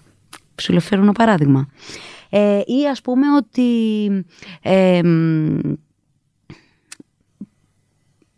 το ότι ρε παιδί μου αρχίζω πια να ψάχνω σε διαφορετικά πράγματα από αυτά που έχω μάθει ότι βρίσκω απόλαυση, την απόλαυση του ακροατή. Και αυτό με έχει βοηθήσει πάρα πολύ. Και είναι το μόνο θετικό που μπορώ να πω ότι έχω πάρει σαν, όχι σαν καλλιτέχνη, σαν επαγγελματίας, γιατί σαν επαγγελματίας. Σαν χρήση στο social Σαν χρήση media. στο social Έτσι, media. έτσι, έτσι. Γιατί ούτε την, επικοινωνία και την, πα- την επικοινωνία και την παρέα με τους ίδιους ανθρώπους θέλω να επικοινωνώ, την είχα ούτως ή άλλως. Δηλαδή είμαι, ανήκω σε μια γενιά που μπορούσες να την αποκτήσεις Δεν μου λες από να άλλο πας- δρόμο. Αλλά αυτό μου έχει κάνει πάρα πολύ καλό. Τσακώνεσαι καθόλου. Το με- ότι θέλω αυτό το εξώφυλλο είναι γιατί είδα πάρα πολλά διαφορετικά εξώφυλλα. Ε, και μα το φαίνεται, είδα. ρε, εσύ, ότι Κατάλαβε. υπάρχει Ξένη αισθητική Θέλω εδώ να σου πέρα, πω ότι ξενόφερτη εκεί αισθητική είναι κάτι υπάρχει. που μέσα από τα social media. Τώρα για τη Δεν- ραπ μπορούμε να μιλήσουμε Ε, Αυτό ήταν αναλυτικά. έκπληξη. Δηλαδή δεν μου το έχεις ξαναπεί αυτό σε άλλη συνέντευξη ότι ακούς τόσο πολύ ραπ. Μου Πάρα κάνει τρομερή πολύ. Με εντύπωση. συγκινεί είναι το μόνο πράγμα, στο μόνο Σοβαρά. πράγμα που βρίσκω πραγματικά ε, λόγω να Σε αγοράσω ένα συγκινούσε από δίσκο την να το εποχή των κατεβάσω. active member, όλα αυτά; Καταρχήν ξεκίνησε να με συγκινεί από τους active member. Ναι. Γιατί εγώ άκουσα μία μέρα όταν ήμουν active δημοτικού νομίζω. Ε, πήγαινα γερμανικά, φροντιστήριο, ακούγαμε μελωδία και δεν θυμάμαι τώρα ποιος παραγωγός ήταν. Έπαιξε ένα τραγούδι των Active Member. Και θυμάμαι, το θυμάμαι σαν τώρα. Ήμουν στο Vectra, το Opel το Vectra, το αυτοκίνητο του μπαμπά μου, στο πίσω κάθισμα. Έχει κατέβει η μάνα μου να μου πάρει σοκολάτα από το περίπτερο. Και εγώ καθόμουν πίσω στο πίσω κάθισμα και παίζει αυτό το τραγούδι. Και ήμουν μόνη μου μέσα στο αυτοκίνητο, 11 χρονών, και κάτι μου συνέβη. Δεν ξέρω, ήταν το ρυθμολογικό, ήταν ε, αυτό, γιατί πάντα είμαι ένας άνθρωπος που αναζητώ την, ε, την ορμή. Αναζητώ την, ε, τη δύναμη σε αυτό που ακούω. Και είχε πάρα πολύ αυτό Εγώ το πράγμα. Και δυσκολεύομαι μετά στη ραπ. σιγά σιγά άρχισα να ακούω και άλλα πράγματα. Τώρα λοιπόν ε, όταν υπάρχει ένας καλλιτέ, ε, καλλιτέχνης όπως ο Λέξ, Ναι, ναι, Όπως ο βέβαια, Bloody εξαιρετικός Hawk. είναι αυτός, ο Λέξ όπως ειδικά, ο ναι. Άνσερ, οι οποίοι κατά τη γνώμη μου καταθέτουν από το στρώμα, από το κοινωνικό στρώμα που αλλάζει την, ε, το, Ναι. πώς το λένε, τη, την κοινωνία. Τη δική τους οπτική. Φ- Δεν φοβούνται να πούν κάποια πράγματα με το όνομά τους. Ε, μ, μιλούν για αυτά που με, απο- με απασχολούν και με αγωνιούν. Σαφώς θα επιλέξω να ακούσω αυτό από το να ακούσω άλλο ένα swing τραγούδι. Δεν με ενδιαφέρει Μ' που έχει αρέσει, μ' αρέσει, μελωδία. Νατάσα. Δεν με ενδιαφέρει που έχει μελωδία. Μιλάω τώρα καθαρά σαν ακροατής. Ναι, ναι, κατάλαβα τι λες. Ή, δε- ή δεν, με ενδιαφέρει, δεν με ενδιαφέρει αυτό. Εμένα με ενδιαφέρει να ακούσω κάτι. Με ενδιαφέρει. Μου έκανε ζημιά όταν άκουσα ο πόνος των φτωχών, η τέχνη των αστών. Μου έκανε κάτι. Φοβερό. Κατάλαβες; Έτσι. Ή ας πούμε ε, όταν άκουσα ε, στέλνω τη μάνα μου για διακοπές μαλάκα. Αυτό είναι αλήθεια. Bloody Hawk ας πούμε. Ναι, ναι. Κατάλαβα γιατί αυτό σημαίνει κάτι. Τι, τι είναι αλήθεια σήμερα το να μπορείς να στέλνεις ενώ είσαι 20 χρονών να δίνεις λεφτά στη μάνα σου καταγράφει όλο το μοντέλο των τελευταίων χρόνων, το αποτέλεσμα αυτού του μοντέλου σε μια γραμμή. Εμένα αυτό με αφορά. Αυτό θα ακούσω. Κατάλαβες. Εμένα η Δεν θα δυσκολία ακούσω- μου με τη ράπ είναι ότι δεν μπορώ να παρακολουθήσω τους τοίχου. Ξέρεις, επειδή τα λένε Ναι. πολύ γρήγορα, μιλάνε, μιλάνε, μιλάνε. Και Θέλει χα- μια εξοικείωση. Ναι, θέλει εξοικείωση σίγουρα και όταν έχεις να ακούσεις τόσα άλλα πράγματα, σαφώς και αν είναι κάτι θα το ακούσω και θα του δώσω την προσοχή που του πρέπει. Δεν νομίζω όμως ότι κάποιο. και δεν είναι μόνο αυτή, έτσι. Είναι η social waste, είναι ο. Ε, Πώς το λένε. Ε, λόγο- ο λόγος τιμής. Είναι, είναι πάρα πολύ καλή. Αν σε ακούσει κάποιος από αυτούς και σου προτείνει μια συνεργασία, θα την έκανες; Εννοείται, κάνεις. τρέχοντας. Ε, εννοείται. Εννοείται. Εγώ σκέφτομαι πώ θα μπορέσω να προτείνω σε κάποιον από τους ανθρώπους μια συνεργασία. Αν, αν θα ήθελα να κάνω με κάποιον συνεργασία, κάποιο καλλιτέχνη, θα ήταν ένας καλλιτέχνης από αυτή τη σκηνή. Αυτό με αφορά. Γιατί εγώ ούτως ή άλλως δεν με νοιάζει να κάνω συνεργασίες ε, με κανένα άλλο λόγο παρά μόνο το καλλιτεχνικό κριτήριο. Γι' αυτό και αν δεις τις συνεργασίες μου, έχουν γίνει όλες με, με, με το καλλιτεχνικό κριτήριο και όχι το κριτήριο της Ευκαιρία εμπορικότητας. τώρα εδώ να πούμε, Γιατί καλά, δεν, δεν έχω υπάρχει κάνει αυτό. τέτοια. Ευκαιρία όμως να πούμε ότι ένα διάστημα υπήρξε η αγαπημένη ερμηνεύτρια νέα των μεγάλων συνθετών. Έχει εργαστεί με τον Σταύρο Ξαρκάκο, με τον Γιάννη Μαρκόπουλο. Νομίζω και με τη Λαϊκή Ορχήστρα Μίκη Στοδωράκης έχει τραγουδήσει. Όχι, με τη Λαϊκή Ορχήστρα όχι. Όχι, λάθος έχω κάνω. τραγουδήσει με τη Λένα Πλάτωνος. Με τη Λένα Πλάτωνος, βέβαια. Έχω κάνει πράγματα. Σας έχω καταγράψει εγώ σε ένα υπέροχο ντουέτο με τον Ηλία Λιούγκο, τον τραγουδιστή του Ακριβώς, Χατζηδάκη. Το έχω το- ακριβώς. Αυτό υπάρχει ανέκδοτο. Ε, και με πληθώρα νέων ε, τραγουδοποιών κυρίως. Έχω, έχω, εργαστεί με, έχω τραγουδήσει με το Σοκράτη Μάλαμα. Έχω βέβαια, κάνει σε δίσκο του πράγματα. Σοκράτη, σαφώς βέβαια. Έχω κάνει πράγματα τα οποία αλήθεια σου λέω, γυρνάω πίσω και τα κοιτάω και αισθάνομαι ότι εμ, έχουν δικαιώσει την αισθητική και το σκληρό δρόμο που αποφάσισα να ακολουθήσω χωρίς να κάνω την παραμικρή έκπτωση. Ισχύει. Δηλαδή όλα αυτά τα πράγματα που την, πρω- την, πρω- την πρώτη δεκαετία της εργασίας μου στη μουσική ε, ήταν λόγοι να παρατήσω το τραγούδι, γιατί έχω έρθει πάρα πολλές φορές αντιμέτωπη με το παράτατο. Ε, φαντάζομαι τώρα αυτό θα έχει να σου συμβεί αρκετά χρόνια. Έχει να μου συμβεί αρκετά χρόνια, Α, ναι. Πριν από τις μέρες του φωτός θα μιλάς τώρα. Ναι, ακριβώς πριν από τις μέρες του Εκεί, φωτός. 12 γύρω στο 11, 12, 19. ναι, Ακριβώς. ναι. Ε, και όχι, και ίσως λίγο ακόμα. Ε, Όσες φορές το έχει δικαιώσει, το έχουν δικαιώσει αυτά που έχω κάνει. Επιλογές σου. Και θεωρώ ότι ήμουν τόσο τυχερή. Τόσο. Τι να πω, δηλαδή, πραγματικά δεν το πιστεύω ότι έχω τραγουδίσει τη Λέγκο μπροστά στο Γιάννη Μαρκόπουλο Ναι. ή τον Νίκια ή μπροστά στον Ξαρχάκο. Δεν, δεν το πιστεύω, ρε, εσύ. Ποια είμαι εγώ που το, που το κατάφερα αυτό. Είναι τρομερό. Και το λέω με όλη μου την ψυχή, αφού μου έρχεται τώρα να βάλω τα κλάματα, δεν θέλω να τα βάλω. Είμαι γραφική γκόμενα, δηλαδή όλη την ώρα. Κλαψιαρίζω. Ε, η αλήθεια είναι ότι έχεις υποστεί σάτυρα γι' αυτό. Ξέρεις, δηλαδή Ναι. έχουν κυκλοφορήσει μιμίδια που λέμε στο facebook αυτά. Με Βέβαια, την... κανένας από αυτούς δεν, έχει- δεν με έχει ακούσει να τον πινελικώνω, οπότε γι' αυτό κάνει χιμωράκια με τα κλαματάκια. Εντάξει. Α, τέλειο. Λοιπόν, Ρε Ζάτα, σε έχω μια ηχογράφηση στα χέρια μου και δεν ξέρω αν είναι η πρώτη που είχες κάνει. Ναι. Τραγουδάς το τι είναι αυτό που το λένε αγάπη. είναι από τις πρώτες ηχογραφίε. Οι πρώτε. Με ένα τζαζίστα, έτσι. Με- τον, ναι, ε, τον Γιώργο Ψυχογιό. Το Γιώ... Εξαιρετικός ο ψυχογειό, βέβαια. Τώρα αυτό Έχω το δίσκο εγώ, το έχω το CD αυτό. δεν πρέπει να είχα κάνει. Πρέπει να είχα κάνει. Νομίζω μόνο... προ-μικρή σάρκ του είναι. Πρέπει να είχα κάνει μόνο. Την, ασ- να είχα κάνει μόνο τη δεύτερη ακρόαση στο CD που είμαστε όλοι μαζί. Δεν πρέπει να είχα βγάλει καν τις, ε, Πώς το λένε, τις 100 μικρέ ανάσες. Με τον ε, άλλο τον συνθέτη, Τζίρκα. με τον Τζίρκα. Τι κάνει ο Τζίρκα, έκανε ένα δίσκο με την Καλά ε, είναι το Μυρτώ, αγόρι νομίζω. μας. Έκανε ένα δίσκο δεύτερο με τη Μυρτώ Βασιλείου και βγάζουν και τραγούδια. Ε, ο Τσίρκα είναι ένας ε, ρομαντικός συνθέτης που κάνει πραγματικά τη μουσική γιατί το αγαπάει. Είστε φίλοι Με τον Νατάσα, τρο- έχετε Ε, μα τι επαφέ είναι ακόμα, αυτό που μιλάτε, λες; βρίσκεστε όλοι μαζί, ε, ας τι πούμε. εννοεί, ε, βέβαια, φυσικά και είμαστε Καλά, μπορεί φίλοι. να Είναι έχετε αδερφός χαθεί, μου. βρε παιδί μου, Όχι, αυτό λέω. Όχι, βέβαια, φυσικά. Πολύ όμορφο αυτό. Είμαστε αδέρφια. Δεν, τα, οι σχέσεις αίματος δεν ε, Ωραίο. σταματούν ποτέ. Άρα λοιπόν αυτό το τραγούδι με τον ψυχογειό ήταν η Πιστεύω ότι είναι, ναι, είναι από τις πρώτες ηχογραφήσεις. Ακόμα όμως ξέρεις τι ωραίο που είναι τώρα Είναι που τα ωραίο, ακούει ε. κάποιος. Έχει Αλήθεια. μια, μια παιδικότητα έχεις στη φωνή σου. Και αυτό Σίγουρα. Είναι, Και και, μια- αυτό είναι ένα τραγούδι όμως το οποίο είναι θρηλυκό, ας πούμε. Και μια άγνοια κινδύνου. Μπράβο. Γενικά, εγώ τραγουδούσα πολλά χρόνια με μια άγνοια κινδύνου. Ξέρεις τι σημαίνει άγνοια κινδύνου; Πώς δεν ξέρω. Δοκιμάζω. Ναι, αλλά αυτό πάλι είναι και Πειραματίζομαι. ένας Τα καλός. βάζω όλα μέσα και Ναι, κάνω ναι. και βλακίες. Και υπερβάλλω και κάνω και αυτό. Βέβαια, εγώ έτσι είμαι στη ζωή μου. Δεν, Έχει- έκανα, δεν έκανα ποτέ κάτι άλλο τραγουδώντας από αυτό που έκανα και στη ζωή μου. Και αυτό το έκανα και στη ζωή μου. Πειραματίστηκα, δοκίμασα. Έχει ένα Έφαγα original τα αυτό. μούτρα μου 100 φορές. Ναι. Ε, και κοντεύω να φτάσω πια 40 χρονών. Κοντεύεις να τα Μα θέλω δύο χρόνια ακόμα και είναι 40, πώς σου φαίνεται. Πω, πω, ρε, παιδί. Φοβερό έτσι. Που Όταν σε γνώρισα εγώ ήσουν 20, ναι, 20-21 Ναι, ήμουν εκεί 20 πέρα. χρονών. Απίστευτο. Απίστευτο. Νατάσα, κάτι άλλο να πούμε τώρα. Ε, είπαμε όλα αυτά τα ωραία. Εξού και η εποχή του θερισμού. Ο δίσκος αυτός, Ναι, ναι. επειδή εγώ τον τιτλοφόρησα, Πετυχημένο τότε. τον τιτλοφόρησα γιατί ένιωθα ε, ότι πρέπει να βρούμε έναν τίτλο που να μας προλαβαίνει λίγο πριν αλλάξουμε και οι τρεις δεκαετία. Και ένιωθα ότι, ότι ο δίσκος αυτός είναι ο καρπός των προηγούμενων χρόνων, των προηγούμενων αγώνων, της προηγούμενης προσπάθειας, της προηγούμενης κατάθεσης και των προηγούμενων υπέργων στιγμών που έχουμε ζήσει. Ωραία. Οπότε, εδώ θεωρώ ότι είναι η καρπή των επιλογών που έχουμε κάνει. Και χαίρομαι που δέχτηκε αυτής της αγάπης αυτός ο δίσκος. Της Που υποδοχής πήρε και αυτή, της την, αγάπης, ναι, αυτή την βέβαια, αποδοχή. βέβαια, βέβαια. Γιατί σημαίνει ότι κάτι καλό κάνουμε. Κάτι καλά πήγε. Νατάσα, λοιπόν, δεν ξεχνάμε βέβαια πως είσαι μια έντονα πολιτικοποιημένη καλλιτέχνηδα. Ναι.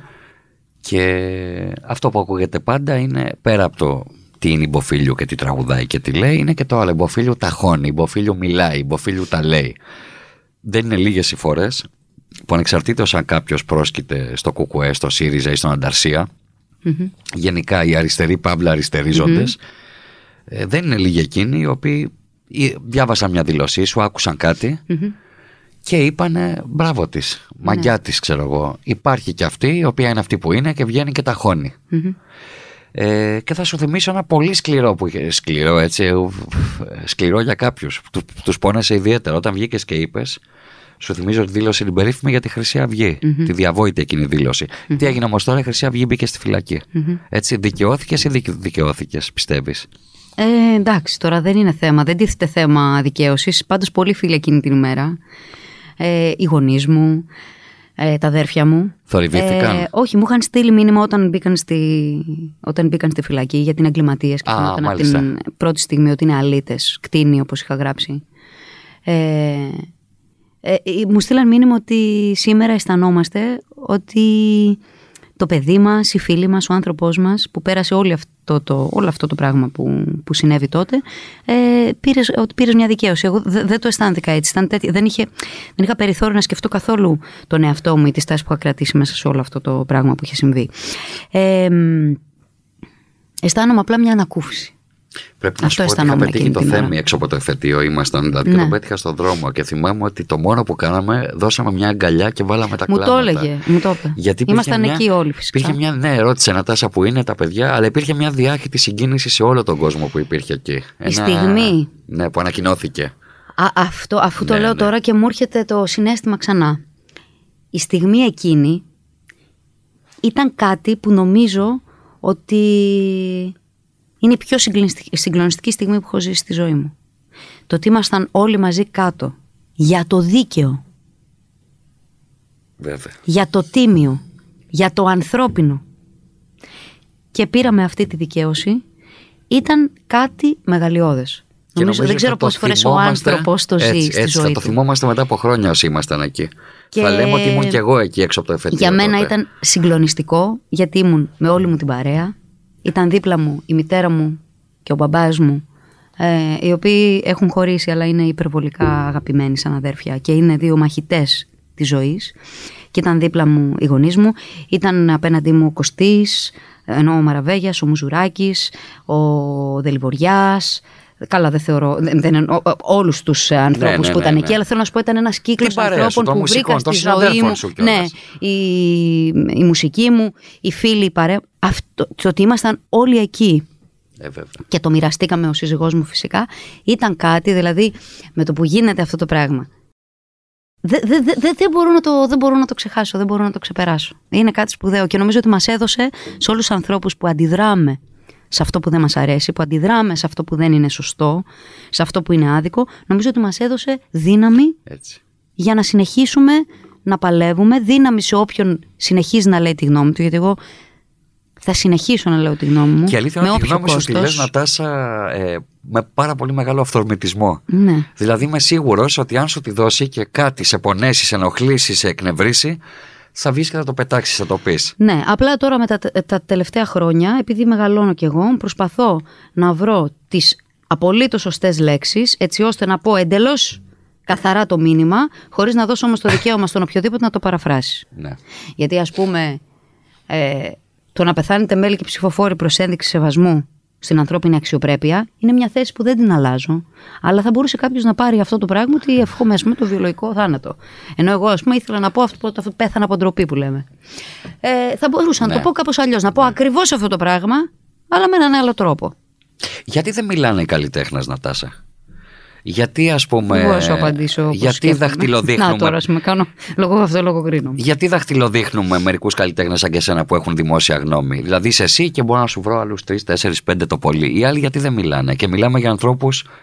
Ο καθένας για το δικό του λόγο. Υπάρχουν κάποιοι γιατί είναι μικροί, εντός και εκτός εισαγωγικών. Ε, κάποιοι άλλοι γιατί είναι λίγοι, εντός και εκτός εισαγωγικών. Κάποιοι άλλοι γιατί φοβούνται. Πιστεύεις ότι Κάποιοι, κάποιοι. άλλοι γιατί ε, θεωρούν ότι μπορούν με άλλο τρόπο να δώσουν τη μάχη τους. Απολύτως σεβαστό. Ναι, αλλά μη επηρεάζονται στην Ε, κάποιοι κοινωνία άλλοι γιατί όμως. το γράφουν στη μουσική τους. Και Εγώ, ο, ο καθένας έχει διαφορετικό λόγο. Κάποιοι μπορεί επίσης να είχαν φάει την επαναστατικότητα. Κάποιοι γιατί είναι με το απολύτως κουτάλι. συντηρητικοί και τα λοιπά και τα λοιπά. Ναι, Έτσι, υπάρχουν και μπράβο. άνθρωποι που δεν θέλουν να αντιδράσουν με το σύστημα γιατί το υπηρετούν στο 100% όχι μόνο σαν καλλιτέχνες. Γιατί μην λέμε τώρα και υπερβολές. Ένας άνθρωπος ο οποίος βιώνει, ζει μέσα στο καπιταλιστικό σύστημα, εργάζεται μέσα στο καπιταλιστικό Έτσι. σύστημα. Αμείβεται από αυτό, τι να κάνουμε, είναι μια πραγματικότητα. Οπό, δεν εννοώ αυτό όταν λέω το, το υπηρετούν, εννοώ ότι το, το κολακεύουν, ζουν από αυτό και ενδεχομένως να ταυτίζονται και με αυτό. Οπότε γι' αυτό δεν μιλάνε. Ξέρεις, μην νομίζεις, δεν το, το, δεν το νομίζεις, αλλά Θα και ο τολμήσω κόσμος να που σε μας ρωτήσω ακούει κάτι άλλο τώρα. νομίζει ότι οι καλλιτέχνες είναι όλοι Μπράβο. άνθρωποι οι οποίοι αντιστέκονται, αντιδρούν, έχουν ένα ζυζάνιο μέσα. Μπροστάριδες τους που- και τα λοιπά. Όχι. Οι καλλιτέχνες είναι, και, αν- είναι άνθρωποι, όπως όλοι αυτοί που, που, που κάνουν και άλλα επαγγέλματα. Νατάσα, θα σε ρωτήσω κάτι αυθαρσό τώρα. Βλέπεις ότι ξέρουμε καλά ότι είμαστε σε μια περίοδο που ο πολιτισμός θεωρείται τελευταία προτεραιότητα των κυβερνώντων. Ε, υπάρχουν όμως ευνοημένοι καλλιτέχνες από το καθεστώς. Υπάρχουν, το βλέπουμε σε θέατρο, δεν ξέρω αν το βλέπουμε τόσο και στη μουσική, αλλά υπάρχουν κάποιοι οι οποίοι τι να κάνουμε. Είναι, τα, ο, είναι αυτοί που ανέφερες πριν, οι οποίοι κανακεύουν αυτό το σύστημα. Ναι. Ε, το πιστεύεις αυτό, το βλέπεις και εσύ αυτό το πράγμα που δεν λέω; με νοιάζει καθόλου. Όχι Δεν να με σε απασχολεί- νοιάζει, αν δεν το με βλέπεις, απασχολεί λέω όμως. καθόλου. Δεν με απασχολεί καν να το δω. Δεν με αφορά αυτό. Μμ. Με αφορά τι κάνουν όλοι οι υπόλοιποι. Σε τι θέση είναι όλοι οι υπόλοιποι. Και με αφορά κυρίως και πρωτίστως τι κάνω εγώ. Τι θέση παίρνω εγώ απέναντι στα πράγματα. Γιατί από, τον, ε- από όταν θυμάμαι τον εαυτό μου σαν μικρό παιδί, με ένοιαζε μόνο γιατί έτσι μεγάλωσα βέβαια. Γιατί υπάρχουν, ξέρεις, με- υπάρχουν μερικοί άνθρωποι που βρήκαν το δρόμο τους στη ζωή μόνοι τους. Ναι. Και τους θαυμάζω υπερβολικά σε αυτό. Δεν ξε- δεν ξέρω πώς μπόρεσαν να το κάνουν. Εγώ είμαι ένα άνθρωπο που βρήκα τον δρόμο μου στη ζωή γιατί γαλοκύθηκα με κάποιες συγκεκριμένες αξίες. Λοιπόν, οπότε θυμάμαι από, από μικρό παιδί να με νοιάζει τι θέση θα πάρω. Θυμάμαι ότι γινόταν μια αδικία στο σχολείο. Ένιωθα την υποχρέωση να πάρω θέση. Με αφορούσε, δεν με αφορούσε. Οπότε έτσι πορεύομαι μέχρι σήμερα. Με νοιάζει τι κάνω εγώ. Τι θέση παίρνω. Όταν γυρίσω στο σπίτι μου, τι θα πω στον άνθρωπο που θα συναντήσω στο ασανσέρ και θα μου πει εσείς τι κάνετε παιδιά, την παλεύετε; Τι θέση παίρνει τα πέντε στα πράγματα. Έχει συμβεί αυτό. Α, σου έχει συμβεί. Πριν ε; τρει-τέσσερι μέρες στο Σανσέρ. Για που με πες, για πες στη συνάντησε- σκηνή, παιδιά, Με γράψε συνάντησε τη, ένα και λοιπόν. μου λέει: Τι κάνετε εσείς; Τι κάνετε; Για δεν μι- τι, μιλάτε; Και του είπα φυσικά. Είμαστε Ε, οργανωμένοι πες του, σε μάλλον δεν με ξέρεις, συλλογικότητες. πες του, γιατί εγώ μιλάω, Όχι, πες γιατί του. μου μιλούσε για τους καλλιτέχνες και του λέω ότι Α. μου το είπε με αγωνία ο άνθρωπος και χάρηκα που μου το είπε. Μακάρι να ήμασταν πολίτες που φέρναμε τον άλλον στην, ε, ανάγκη, στην υποχρέωση να απαντήσει. Ξέρεις γιατί μετά φοβηθήκαμε κάποια στιγμή και να ρωτάμε. Θυμάσαι που ήταν ταμπού να ρωτήσεις τον άλλον. Τι πιστεύεις για αυτό το θέμα; Ε, βέβαια, βέβαια. Λοιπόν, εμένα λοιπόν μου άρεσε που υπήρχε ένας πολίτης που μου είπε: Τι κάνετε, Είστε οργανωμένοι, Τι λέτε; Και του είπα: Ναι, είμαστε οργανωμένοι σε συλλογικότητες, παλεύουμε, προσπαθούμε. Και μου είπε: Μπράβο, κορίτσι μου. Συνέχισε έτσι. Ξέρεις ότι Είχε αυτό σημασία για... μένα ότι το έκανα. Λοιπόν, και ότι καλά- δεν είπα τι να σας πω. Ε, εντάξει, τι είναι αυτό. Και καλά, δεν έκανες, ήμουνα- και καλά έκανες και το νιώσες σημαντικό, διότι η αλήθεια είναι ότι για να φτάσει ένας άνθρωπος στο σημείο να πιάσει την ποφίλιο και να τη ρωτήσει με τέτοια, αν θες αγνότητα, εξωστρέφεια, Ναι. τι κάνετε εσείς, δείχνει και το ότι έχεις κατακτήσει, βρίσκεσαι σε ένα ας πούμε, έχεις πια πιάσει το λαϊκό έρισμα. Δεν θα το έλεγε αυτό ο άνθρωπος αυτός στον οποιοδήποτε καλλιτέχνη. Ναι. Να είσαι σίγουρη σε αυτό. Μπορεί. Αυτό έχει να κάνει με το τι έχεις κατακτήσει επίσης εσύ στη σχέση σου με το κοινό σου. Μπορεί. Όχι, εντάξει, η αλήθεια είναι ότι γι' αυτό είμαι πάρα πολύ. Το, το περηφανεύομαι και το έχω σαν γαλόνι και σαν καμάρι ότι έχω αυτή τη σχέση με τους ανθρώπους. Ναι. Την κανονική Και όσο σχέση. πηγαίνει να τάσει και όσο περνούν που τα χρόνια. μπορεί ο άλλος λοιπόν, να με αγαπάει, να με αγκαλιάσει και να μου πει δύο καλές κουβέντες, όχι γιατί είμαι διάσημη. Αλλά γιατί ξέρεις τι μου λένε, το πρώτο πράγμα που μου λένε, και εντάξει, δεν, ξέρω, δεν θέλω να δεν ακούγεται, ε, δεν θέλω να ακουστεί μικροαστικό. Δεν το λέω με κανένα μικροαστισμό. Το λέω με, την, ε, με, την ουσιαστική, με τον ουσιαστικό λόγο που αξίζει κάτι τέτοιο να υποθεί. Για μένα, σαν Νατάση, είναι πολύ σημαντικό ότι μου λένε κορίτσι μου, ε, είσαι καλό παιδί. Και πολύ καλή τραγουδίστρια. Μου αρέσει αυτό. Είναι ο στόχος της ζωής μου. Θέλω, καλό παιδί όμως, όχι ξέρεις όπως λέμε στι ελληνικές ταινίες με τη Μάρτα Βούτσι. δεν εννοώ αυτό. Γι' αυτό το λέω. Δεν το λέω με κανένα μικρό αστισμό. Το λέω με την έννοια που ένας απλός ήθους. άνθρωπος θα σου πει Είσαι εντάξει, ρε παιδί μου. Αυτό. Καθαρό το άτομο, να είμαι εντάξει. καθαρό άτομο. Να είμαι εντάξει. Έχει σημασία για μένα το να είμαι εντάξει. Με αφορά. Και με αφορά να νιώθουν οι άνθρωποι που, συν, που συνυπάρχω μαζί τους ότι είμαι εντάξει. Είσαι διεκδικητική Νατάσα με τα δικαιώματα των συνεργατών σου. Εννοείται, τι λες. Δηλαδή των μουσικών σου, της μπάντας Φυσικά. σου, ας πούμε, αν πας κάπου σε ένα χώρο στο παρελθόν και δεις ότι γίνει μια δικαία εις βάρος τους, είσαι η πρώτη που θα το χτυπήσεις αυτό; Προσπαθώ να το κάνω, ναι. Θα, καλύτερα θα πρέπει να σου το απαντήσουν εκείνοι. Αλλά εγώ θεωρώ ότι. Μάλλον είναι προτεραιότητά μου αυτό. Το νιώθω σαν προτεραιότητα. Ελπίζω να, το, να τους έχω κάνει να το αισθάνονται ότι είναι για μένα προτεραιότητα. Αν δεν το έχω κάνει, θα ήθελα να μου το πούν. Και αν έχω σφάλει κάπου, θα ήθελα πάρα πολύ να το γνωρίζω και να, και να το αλλάξω. Αλλά αισθάνομαι ότι αυτό έχω σαν προτεραιότητα και αισθάνομαι ότι μάλλον από τη σχέση που έχουμε με τους συνεργάτες μου και από το πόσα χρόνια είμαστε μαζί, ε, θεωρώ ότι το έχουμε επιτύχει. Δεν είναι βέβαια μόνο δικό μου, ε, δική μου ας πούμε κατάκτηση αυτό έτσι. Ναι. Είναι και κατάκτηση όλων των ανθρώπων που δουλεύουμε μαζί. Αυτό θεωρώ ότι είναι κάτι που το έχουμε όλοι σαν προτεραιότητα. Κοίτα να δεις Αντώνη, τους συνεργάτες σου τους επιλέγεις. Εγώ δεν έχω, ξέρεις πολλές φορές λένε «Α, μωρέ δεν φταίει αυτός, το έκανε ο μάνατζέρ του». Το έκανε ο. Δεν υπάρχουν αυτά να ξέρεις. Αποδίδουν τις ευθύνες συνήθως σε κάποιον άλλον, Δεν ναι. υπάρχουν. Αν ο μάνατζέρ σου κάνει πράγματα που, δεν, που σε προσβάλλουν ή δεν σε αντιπροσωπεύουν, άλλαξε μάνατζερ. Πολύ ωραίο να κρύβεσαι. Εμένα δεν μου αρέσει να κρύβομαι. Θέλω οι συνεργάτες μου να με εκπροσωπούν. Και όποιος έχει, όποτε έχει γίνει κάτι που δεν θεωρώ ότι με εκπροσωπεί, έχει σταματήσει αυτού του άνθρωπου να είναι συνεργάτης μου. Οπότε θεωρώ ότι επειδή έχω- έχουμε φτιάξει αυτή τη δυνατότητα και έχουμε περιστοιχιζόμαστε από αυτούς τους λαμπρούς συνεργάτες, που είναι η αιτία που έχουμε έναν τέτοιο δίσκο, για να πεις εσύ, αυτός νιώθω ότι είναι ο δίσκος της χρονιάς. Είναι κατάξυ εδώ πέρα μέσα έχουν δουλέψει 40 άνθρωποι. Ναι. Έχουν δουλέψει πραγματικά. Έχουν, ε, με όλη τους την ψυχή. Και έχουν το λέω πέσει κάθε... εργατοώρες. Ακριβώς. Εργατοώρες. Και κάθε φορά που λέω ότι. Ε, που παρουσιάζουμε τους μουσικούς και λέω ότι έδωσαν ένα κομμάτι από τον εαυτό τους, υπάρχει λόγος. Γιατί το να βγαίνει ένα ωραίο αποτέλεσμα, ή εμείς, ας πούμε, γιατί άκουγα τώρα πρόσφατα, μια συναυλία προσπέζαμε πριν, πριν 6 χρόνια. Που εντάξει, δεν παίζαμε τόσο καλά. Ναι. Το ότι- το ότι τώρα παίζουμε καλύτερα είναι αποτέλεσμα ότι είμαστε αυτή η ομάδα που έχει δουλέψει, δουλέψει, δουλέψει, δουλέψει. Έτσι, Και έχει δώσει ένα κομμάτι από τον εαυτό της και κομμάτι από τον εαυτό της. Και είδες όμως τελικά, ρε Νατάσα, τι σημαντικό είναι η πρόοδος και η βελτίωση. Δηλαδή, όσο περνάνε τα χρόνια, να γίνεσαι καλύτερος. Αυτό είναι το ωραίο. Γιατί πέρα από το περιεχόμενο ενός δίσκου, τα τραγούδια, αυτό έχει να κάνει με όλη την Με πορεία όλους ενός τους καλλιτέχνη. ανθρώπους, Και με βέβαια. όλους τους ανθρώπους, το team που είναι γύρω του. Πολύ Και πώς σωστά. εξελίσσεσαι κι εσύ ο ίδιος. Πώς εξελίσσεσαι εσύ σαν ύπαρξη. Αυτό καταγράφεται σε οποιαδήποτε δουλειά ενός καλλιτέχνη. Πώς εξελίχθηκε. Εγώ θεωρώ, πραγματικά το θεωρώ με την καρδιά μου, ότι με τα χρόνια έχουμε γίνει καλύτεροι. Και αυτό μου προκαλεί μία ανάσα φοβερή, αν, ανακουφιστική ανάσα, γιατί δεν θα ήθελα να γυρίσω πίσω και να ντρέπομαι για αυτό που έχω γίνει.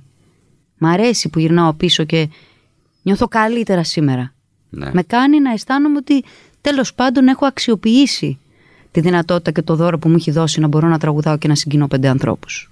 Έχω αξιοποιήσει το ότι οι γονείς μου δουλέψαν και η οικογένειά μου μια ολόκληρη ζωή για να μας προσφέρουν ό,τι καλύτερο γίνεται και να πάρουμε δέκα ερεθίσματα παραπάνω. Τα αξιοποίησα.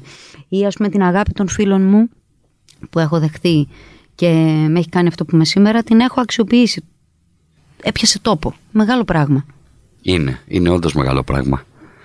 Πάντως, ε, σε ακούω ευχαριστημένο άνθρωπο. Είμαι πολύ. πολύ Χορτασμένο χορτάτη. Είμαι άνθρωπο σε πολύ. βλέπω. Φαίνεται αυτό, Νατάσα. Πολύ. Και βγάζει και μια ψυχική υγεία. Ναι. Δηλαδή, όπως είπες και εσύ πριν, που εγώ δεν το πιστεύω αυτό, αλλά εσύ το είπες, λες, είχα τα κόμπλεξ μου από εδώ από εκεί, τα έφερες όμως βόλτα όλα. Ναι, και έχω και άλλα και θα συνεχίσω να τα φέρνω. Θα προσπαθώ να τα φέρω. έχω πολλά, πολλά πράγματα. Και ελαττώματα και κόμπλεξ. Ζηλεύεις. Όχι, καθόλου. Και δεν μιλάω να Ούτε ζηλεύει τον στα άντρα σου. ερωτικά μου δεν ζηλεύω ποτέ και δεν ζηλεύω. Ε, καλλιτεχνικά όμως. Ακούσα ένα τραγούδι και λες. Εγώ το εξέλαβα ότι δεν ζηλεύεις. Μμ. Και το κατάλαβα μόλις σου είπα για το Θέμη που αστιεύτηκε, Ναι. για τον Γεράσιμο που αστιεύτηκε ότι δεν γνωρίζεις άλλες δουλειές Ναι. του. Αλλά το είπες με μια αθωότητα, μια παιδικότητα. Όχι, δεν ζηλεύω. Φαίνεται δεν ζηλεύω. αυτό. Ε, ζηλεύω με την καλή έννοια Να ζηλέψεις όμως. όμως ένα τραγούδι πάρα ωραίο, πολύ. θα- και θα- να πω ρε που τρεγαμότο. Όπως το Η τραγούδι- μπιπ. Τι γαμάτο είναι αυτό που έκανε. Όπως Θα το είπες για τα πω, ναι. τραγούδια της Μελίνας που ετοιμάζει ναι, ο ναι, Θέμης ναι, που ναι, είπες. ναι. Αλλά δεν έχω νιώσει ποτέ, πραγματικά σου μιλάω, στο λέω δηλαδή μπέσα. Ποτέ δεν έχω νιώσει, αχ, να το είχα πει εγώ. Επίσης, επειδή συγκινούμε με τη μουσική πάρα πολύ. Συγκινούμε, με συγκλονίζει ρε παιδί μου, σηκώνει το πετσί. Ναι. Με αλλάζει σαν άνθρωπο. Η μεγάλη τέχνη γενικά. Ε, χαίρομαι όταν είμαι ακροατής και δεν εμπλέκομαι. Ίσως αυτό να με έχει βοηθήσει το να μην ζηλεύω. Όταν κάτι είναι πολύ ωραίο και το ακούω, παίρνω τόσο μεγάλη Ναι. Συμμετέχεις. ικανοποίηση. Συμμετέχεις. Δηλαδή, μου αρέσει που είμαι ακροατής και δεν πρέπει να, να συμμετέχω σε αυτό και να μπει από πάνω μου το άγχος που έχει όταν συμμετέχει σε κάτι που σου αρέσει πάρα πολύ.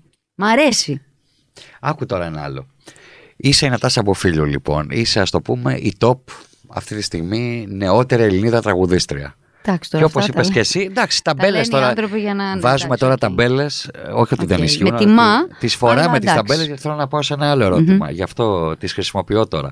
Όπως είπες λοιπόν, σε δύο χρόνια γίνεσαι 40 ετών. Δεν είσαι πια το κοριτσάκι που ξεκίνησες 20 χρονών. Ναι. Σε ρωτάω λοιπόν, αν εσύ μέσα σου αισθάνεσαι αυτή τη στιγμή σαν queen. Κατά έναν Α, τρόπο. είσαι. αν αισθάνεσαι, μπορεί να μην Ναι. αισθάνεσαι. Αν όμως αισθάνεσαι, πώς θα αισθανθείς αν μεθαύριο βγει ένα νέο κοριτσάκι 18 ετών, 19-20, το οποίο πέσει πάνω του όλη η, ξέρεις, η προσοχή των ε, media, των social media ακόμα Ναι, ή ναι, και ναι, των ΜΜΕ κατάλαβα.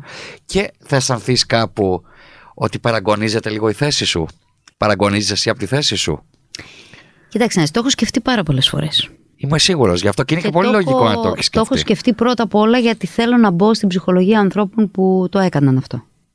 Δηλαδή που υπήρξαν απίστευτα. Ε, Δημοφιλή, νούμερο όχι, ένα. που υπήρξαν απίστευτα. Ναι, που υπήρξαν νούμερο ένα δημοφιλείς και έδειξαν στους ε, νεότερους το χειρότερο τους εαυτό. Όπως. Θα ήθελα να μπω στη θέση τους για να τους καταλάβω. Προσπάθησα να μπω στη θέση τους για να τους καταλάβω. Να σε ρωτήσω κάτι, Νατάσα, χωρί Μετά, να σε βγάζω, ναι, συγγνώμη, ναι, ναι. κάτι που αν θες μου απαντάς, μπορεί και. Εσύ, ρε παιδί Η μου, πλειοψηφία είναι έτσι. Ε. αυτό θα σε ρωτούσα. Έχεις δεχτεί Νατάσα εσύ από top καλλιτέχνες; Πλάκα κάνεις. Ε, βέβαια, φυσικά. Ειδικά τα πρώτα χρόνια πάρα πολύ. Χοντράδες. Νατάσα, ε; Χοντράδες, όχι σε επίθεση. Σε, ε, να πει ο άλλος, ας πούμε, να σε κάνει σκουπίδι. Μπροστά να σε σου. μηδενίσει. Και μπροστά μου μου έχει συμβεί και ε, να το έχω μάθει από, από Τον περίγυρο, συνεργάτες, ναι, από ναι, τον ναι, περίγυρο ναι. κτλ. Αλλά ποτέ δεν θεωρούσα εγώ, γενικά εγώ δεν θεωρώ ότι μου χρωστάει κανένας τίποτα. Έχω αυτό το καλό. Και επειδή δεν θεωρούσα ποτέ ότι μου χρωστάει κανείς τη θέση του, το στέμα του, το χώρο του, την πιάτσα του, τους ακροατές του, ε, γι' αυτό το λόγο δεν με, Δεν με ταρακουνήθηκες, στεναχωρούσε ας πούμε. σαν Ναι. θαυμαστή. Ε, φυσικά σε Γιατί απομυθοποιούταν έλεγα, ο άλλος. Αυτόν τον αγαπάω τόσο πολύ, γιατί ας πούμε, αλλά, αλλά μέχρι εκεί. Οι Λοιπόν, οποίοι σε διακόπτω, αυτοί Ναι. αναθεώρησαν μετά μέσα στα χρόνια. Έμαθες κάτι; κάποιοι ναι. Κάποιοι ναι. Κάποιοι ναι. Ε, οπότε έπρεπε να βρω τον τρόπο να τους καταλάβω, οπότε έμπαινα σε αυτή τη θέση. Επίσης έπρεπε να μπω στον τρόπο, να, να βρω τον τρόπο να καταλάβω αυτούς που κάναν το αντίθετο. Γιατί παράλληλα με αυτό υπήρχε και μια υπέροχη συγκινητική γενοδορία. Ναι. Δηλαδή, εγώ, ας πούμε, το πώς μου φέρθηκε η γαλάνη Ναι. στο τζιτζάνι. Έπρεπε. Δηλαδή, μπήκα πολλές φορές και λέω: Τι κάνει ρε εσύ αυτή η γυναίκα; Η Γαλάνη Πόσο- όμως είναι μια κατηγορία από μόνη πόσο της. μεγάλη Ανέκαθεν είναι. το έκανε αυτό πόσο με τα νέα παιδιά. μάγκας είναι. Έτσι. Πόσο... Πώς θα γίνει να τη μοιάσω και να φτάσω, ας πούμε, στην ηλικία της και στο μέγεθος της καριέρας της που δεν θα με πειράζει. Όχι απλώς δεν θα με πειράζει, Μπράβο. θα με φτιάχνει αυτό. Λοιπόν, οπότε, η ομάλα μας, ή και, και άλλοι πολλοί, πολλοί, πάρα πολλοί. Λοιπόν, οπότε, ε, έχω, το έχω σκεφτεί πάρα πολλές φορές. Ε, και έχω καταλήξει ότι ο μόνος τρόπος για να μπορέσεις να είσαι γενναιόδωρος είναι να είσαι καλά με τον εαυτό σου. Να ξέρεις ότι τίποτα από αυτά δεν σου ανήκει. Όλα αυτά ανήκουν σε όλους. Θέλει Ο ενδοσκόπηση θαυμασμός όμως. που έχεις πάρει είναι κάτι που θα πάρουν και οι άλλοι και επίσης να νιώθεις τόσο εντάξει με σένα. Που δεν, δεν, δεν πιστεύω, όταν κάποιος παίρνει τα φώτα δεν σημαίνει ότι εσύ σβήνεις. Γιατί εσύ έχεις κατακτήσει κάποια άλλα πράγματα. Έχεις κατακτήσει την οριμότητα. Έχεις κατακτήσει τη διαχρονικότητα. Έχεις κατακτήσει την, ε, το σεβασμό. Αυτά τα πράγματα είναι τεράστια. Που ενδεχομένως ένας άνθρωπος που πάρει όλα τα φώτα να μην καταφέρει στο τέλος της ημέρας να τα πάρει. Άρα, άρα προσπάθησε να είσαι δυνατός με τον εαυτό σου. Προσπάθησε να αφήσεις πραγματικά ένα αποτύπωμα που έχει σημασία και όλα θα, όλα θα πάνε καλά. Επίσης, εγώ σκέφτομαι ότι θα αντιδρούσα ε, με τα χρόνια. Ε, θα προσπαθούσα να το προσετεριστώ αυτό με την καλή έννοια. Δηλαδή, εγώ λαχταράω να βγει μία τραγουδίστρια που θα μπορώ να παίξω μαζί της και να πάρω την, κεν- την αθωότητα. Είναι αν θέλεις Την κάτι το αυτό- οποίο κάνει πολύ ο Γιώργος Ονταλάρας. Θα ήθελα πάρα πολύ να το κάνω. Το οποίο Με βέβαια τη- γι' αυτό κάποιοι τον κατηγορούν ότι. Το το είχα πει και του ιδίου σε συνέντευξη που είχαμε κάνει. Ότι κάποιοι τον κατηγορούν ότι πάει να καπελώσει την νεότητα. Αλλά η αλήθεια είναι ότι ο Νταλάρας το κάνει ακριβώς με μια αγάπη προς οτιδήποτε καινούριο και καλό βγαίνει. Και Μα- κοιτάει να το πλησιάσει, να έρθει κοντά του. Μα τι πιο ωραίο. Δηλαδή, ας πούμε τώρα, δεν, δεν ξέρω τι να πω. Θα, να, φέρω, να προσπαθώ να φέρω ένα παράδειγμα. Ε, μ, στο εξωτερικό έχουμε δει πάρα πολλούς ε, βασιλιάδες και βασίλισσες Ναι. να συνεργάζονται με καλλιτέχνες που είναι νέοι και θα, και θα τους πάρουν το στέμα. Όχι απλώς να συνεργάζονται, να έχουν σχέση, να έχουν φιλία. Να το, το, το βλέπεις αυτό. Ναι, ναι, γίνεται. Γιατί έχουν ίσως, έχουν πραγματικά καρποθεί και απολαύσει την επιτυχία. Μπορεί να έχει να κάνει και με αυτό. Σκεφτόμουν λοιπόν, έβλεπα το φίβο το Δελιβοριάρε. Αυτό ήθελα να σου πω τώρα. Ο Φίβος ας πούμε.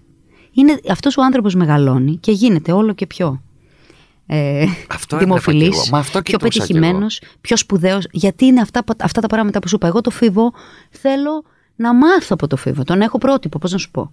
Προχθές τον έβλεπα στην τηλεόραση που ήσασταν μαζί κιόλας και έλεγα: Κοίταξε να δεις αυτός ο άνθρωπος κοντεύει τα 50, όπως είναι λίγο μεγαλύτερός μου ο φίβο ηλικιακά. Και λέω αυτό το παιδάκι που ξεκίνησε το 89-16 ετών. Και σιγά σιγά σιγά, ενώ πέρασε τη φάση του την τρομερή δημοφιλία και αυτό στα 90s και κυρίως από το 2000 και μετά, και τώρα, τα τελευταία, την τελευταία δεκαετία μάλλον, έκανε ένα τρομερό άνοιγμα σε νέους μουσικούς. Θυμάμαι όταν άρχισε να πειραματίζεται με το Θέρεμιν. Έβαζε πολύ Θέρεμιν στα κομμάτια του. Τότε που ήταν το Θέρεμιν. Ξέρω πολύ καλά, το ξέρεις. είχα δει το, δι- το 10 ας πούμε που κάνει την παράσταση στο Μπράβο. Και μετά μετρό. βλέπω τώρα ότι έχει είναι και αυτός μέλος μιας παρέας παιδιών, κάπως μεγαλύτερός σας, αλλά είναι σε μια παρέα μέσα. Και αυτό όλοι, νομίζω. όλοι τον θέλουν για παρέα το Φίβο. Λίγοι το έχουν καταφέρει αυτό. Λίγοι. Νομίζω ο Φίβος το κα- καταφέρει. Το έχει μοναδικά. καταφέρει γιατί είναι χορτασμένος και γιατί θες να σου πω και μια άλλη κάτι που Ναι. θεωρώ πάρα πολύ σημαντικό όσο και αν ακούγεται απλοϊκό. Έχει φίλους, Αντώνη. Ναι, ναι. ναι. Δεν έχει αυλή ο Φίβος. Α, μπράβο. Έχει Πολύ φίλους. βασικό αυτό που Δεν έχει λες. ανθρώπους που τον κολακεύουν και τον γλύφουν και του λένε τι Θεός που είσαι. Έχει φίλους που κάνουν πλάκα, παίζουν διλήμματα, ε, κάνουν τα ρομπότ, Ναι, τα άκουσα. τα άκουσα αυτό. σαχλαμαρίζονται. Ναι. Ε, κάνουν... Αυτό έχει. Και θα σταθεί στους φίλους του. Εσύ πάρει μετά τηλέφωνο, μπορείς να τους στηρίξει. ξεχωρίσεις αν κάποιος που σε πλησιάζει θέλει να είναι αυλικό σου ή φίλο σου; Θες να σου πω κάτι, Ναι. με όλη την ειλικρίνεια. Δεν με έχει πλησιάσει ποτέ αυλικός, γιατί έχω, Αλήθεια. έχω μόνο φίλους. Δεν χωράει. Ο αυλικός εντός και εκτός εγωγικών, αυτός δηλαδή που θα κοιτάξει να σε προσετεριστεί Ο για να... κόλακας. κοι- Ο κόλακας. Παίρνει το μήνυμα από τον άνθρωπο. Τι δουλειά έχει, πού θα με βρει εμένα ο κόλακας; Όταν μαζευόμαστε με την παρέα μου και παραγγέλνουμε από το κολύμπρι και το... Ναι, ναι, πώς το κατάλαβα λένε; τι λες. Είναι μωρέ το Και αποπνέεις και αυτό κιόλας. Κουπολά. Εγώ και θα θε- τρώμε σουβλάκια και πίτσες και θα λέμε βλακίες και θα γελάμε. Εκεί θα με πετύχει. Ή θα με πετύχει ο κόλακας, ε, ξέρω εγώ, πού, πού θα με βρει; Βέβαια τα λες τώρα που είσαι 38. Να με πλησιάσει. Όταν όμως πας... Πρόσεξε όμως, είμαι 38 αλλά έχω δουλέψει πολλά χρόνια. Εννοείται, Έχω ρε, δοκιμαστεί εσύ. Εννοείται. μέσα σε Και μια- δεν μου αρέσει να και λίγο άχαρο να επαναλαμβάνουμε και την ηλικία σου κακό στην Δεν με είπαμε νοιάζει τώρα. καθόλου. Το Καλέ ξέρω- κατάκτηση μου ξέρεις τι αγώνα έχω κάνει. Να φτάσω 38 χρονών, αγάπη μου. Δεν θα το ξέρω λέω. ότι δεν σε νοιάζει, ρε, εσύ, Ε, αλλά δεν τι είναι- λες τώρα; Άλλο λέω. Αλλά θέλω να σου πω ότι θα μπορούσε αυτό να έχει συμβεί. Ναι. Θα μπορούσε σίγουρα να έχει συμβεί. Ε, βέβαια θα μπορούσε. Γιατί έχουμε δεχθεί, δηλαδή εμείς έχουμε καταφέρει να κάνουμε 12.000 εισιτήρια σε δύο μέρες Βέβαια. ή 11.000 εισιτήρια σε μία μέρα στο Θέατρο Πέτρε. Έχουμε ζήσει. Μεγάλες Μήπως- δόξες άκου εντός τώρα, και εκτός μήπως λοιπόν- Καλά, όχι, όχι δόξες που έχουν ζήσει οι παλαιότεροι. Οι παλαιότεροι ε, έχουν ζήσει πράγματα ε, τα που ακούνε τώρα αυτά που καταφέρουμε εμείς και γελάνε οι άνθρωποι και έχουν δίκιο. Αλλά για το πλαίσιο θέλω να σου πω που θα μπορούσε κάποιος να φτιάξει αυλή. Φυσικά. Το, το έχουμε περάσει αυτό το, το στάδιο. Ναι, όμως τελικά αυτά τα 11.000 και τα 12.000 εισιτήρια ίσως είναι και ένας λόγος που Δεν κα... σημαίνει και τίποτα, ε. Για την επόμενη χρονιά μπορεί να κάναμε πέντε. Να τα Ναι, ρε ξέρεις παιδί αυτά. μου, αλλά τη Συμβαίνουν. συγκεκριμένη χρονική Εμείς περίοδο. παίξαμε πέρυσι στα ελληνικά διάφορα που κάναμε, ας πούμε, μία. Και θέλω να το λέω. Ναι, ναι. Ε, δεν το λέω γιατί ε, εγώ καταρχήν δεν πιστεύω στο sold out. Το θεωρώ τεράστια φυλακή. Κελί. Αλήθεια, ε. Και έχει περάσει κάποιο διάστημα στη ζωή μου που επειδή ήξερε ότι το sold out σημαίνει περισσότερα λεφτά για τους συνεργάτες μου, καλύτερες συνθήκες εργασίας για όλους μας, ε, είχα την αγωνία του sold out. Πολύ λίγο βέβαια, έτσι. Ναι. Για πάρα πολύ λίγο διάστημα, γιατί ξαφνικά είπα, τι λες μωρή; Αυτό είναι κάτι τυχαίο. Ναι. Συμβαίνει τώρα. Αύριο μπορεί να μην συμβεί. Και σταμάτησα να ρωτάω, και το ξέρω, μπορεί να το επιβεβαιώσει η μάνατζέρ μου, ακόμη και η μπάντα μου μπορεί να το επιβεβαιώσει. Σταμάτησα να το ρωτάω πόσα εισιτήρια έχουμε. Γιατί μπορεί μια χρονιά, να, όπου πηγαίναμε να ήμασταν μια εβδομάδα πριν sold out και ας πούμε στα ελληνικά διάφορα σε μια περίοδο της ζωής μας που ήμασταν πάρα πολύ πετυχημένοι. Κάναμε μια, απο- πήραμε μια απόφαση να κάνουμε μια παράσταση που δεν εμπεριείχε κανένα δικό μας τραγούδι και τον ήπιαμε. Ρεαλιστικά και, και κανονικά. Μεταφορικά και ρεαλιστικά. Λοιπόν, κανονικότατα. Γιατί, βέβαια, εντάξει, δεν βρεθήκαμε να έχουμε 100 εισιτήρια. Ναι, βρεθήκαμε όμως κατάλαβα. να έχουμε 40% λιγότερο κόσμο. Που ναι, μεν ήταν πολλά τα εισιτήρια και πάλι καλά και ήμασταν ευλογημένοι και τυχεροί, μπορέσαμε να βγάλουμε τις αμοιβές των ανθρώπων μας. Αλλά δεν ήταν αυτό που πηγαίναμε, ας πούμε, κάπου. Ε, έτυχε να παίξω, ας πούμε, στις Σέρες, που την προηγούμενη χρονιά δεν χωρούσαν οι άνθρωποι. Την προηγούμενη χρονιά. Ναι. Και αυτό το λέω για να το ακούνε οι άνθρωποι και αν το ακούει και ένας νέος καλλιτέχνης. Είναι μεγάλη σημασία. Την προηγούμενη χρονιά ο κόσμος δεν χωρούσε να μπει. Δεν χωρούσε να μπει. Ναι. Ήταν έξω ουρές, τσακωμοί, φασαρίες, γιατί δεν μπο- μπαίνουμε κτλ, κτλ. Και την επόμενη ήταν ένα θέατρο άδειο και στο κέντρο μερικοί άνθρωποι. Και πώς και γίνεται βγήκα στη αυτό, σκηνή Βράντα, και ο σε; κόσμος αισθάνθηκε μεγάλη αμηχανία. Και πώς Το γινόταν ένιωσα και αυτό; τους είπα, παιδιά, είστε εδώ. Σήμερα, μάλλον είστε αυτοί που 100% θέλατε να είστε. Τι πιο γαμάτο να ζήσουμε αυτή τη μοναδική στιγμή. Που είμαστε μόνοι μας για την παρτάρα μας και κάνουμε τη φάση. Παρόλα αυτά. Συνέβη, γιατί ο κόσμος σου λέει: Ναι. Θέλω να ακούσω την Ποφίλη να λέει το είναι λευκό. Επίσης κατάκτηση, γιατί έχουμε δυνατό ρεπερτόριο. Ναι. Μεγάλο γαλόνι να σε θέλει ο κόσμος για το ρεπερτόριό σου. Ε, φυσικά. Και ειδικά το αυτή την συζητούσα εποχή. αυτό για την περίπτωση δύσκολο. σου με ένα φίλο πρόσφατα. Το λέγαμε. Δύσκολο. Ε, να σου λέω ότι εγώ, τι, εγώ θέλω να ακούσω την καρδιά που να τα ψηλώνει. Θέλω να ακούσω το ζυγοβρί και σε χάνω. Θέλω να ακούσω τη Βαβέλ. Δεν με νοιάζει να ακούσω αυτό το πράγμα. Ε, ή, ή μπορεί να ήταν μια κακή συγκυρία. Ή μπορεί εκείνη τη χρονιά κάποιος άλλος καλλιτέχνης να ήταν πολύ. και ο άνθρωπος να είχε δώσει τα εισιτήριά του στον άλλο καλλιτέχνη που είχε έρθει πέντε μέρες πιο πριν και ήθελε να τον δει και να μην ήθελε να δει. Δεν τρέχει, δεν πειράζει. Είδες όμως Του τελικά. χρο... Την επόμενη παίξαμε, κάναμε το Λευκό, ας πούμε, και ήταν οι παραστάσεις. Έγινε της Παλαβής. Ναι. Και ξέρεις γιατί έγινε της Παλαβής την επόμενη χρονιά; Γιατί δεν φρικάραμε που δεν πήγε τόσο τέλεια η προηγούμενη παράσταση. Ναι. Δεν έγινε και κάτι. Θα συμβεί αυτό. Τα πάντα έχουν ε, α, α, ε, υφέσεις και πώς το λένε, Εξάρσεις. εξάρσεις και υφέσεις. It's okay. Γενικά. Ίσως Τέχνη τελικά- κάνουμε, μουσική παίζουμε. Ίσως τελικά οι καλλιτέχνες που επεσήμανες, οι οποίοι μπορεί να μην είναι γενναιόδοροι από ένα σημείο και μετά, αυτό οφείλεται και σε, στα 12, στα 13.000 εισιτήρια. Αυτό. Ε, χτυπάει λίγο, πονάει έναν άνθρωπο ο οποίος μπορεί να είναι Α, παροπλισμένος. αυτός εννοείς.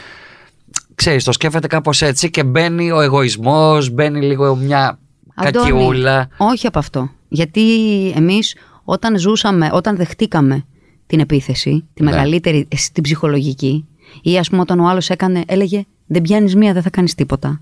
Που είναι βαρύ να το πεις για έναν άνθρωπο. Μπροστά που σου πάλι αυτό ξεκινάει. ξαναλέω εγώ, στο είχαν πει Ε, ομά αυτό. Το έχω ακούσει με τα ίδια μου τα αυτιά, το Μάλιστα. λέγανε σε κάποιον άλλον Μάλιστα.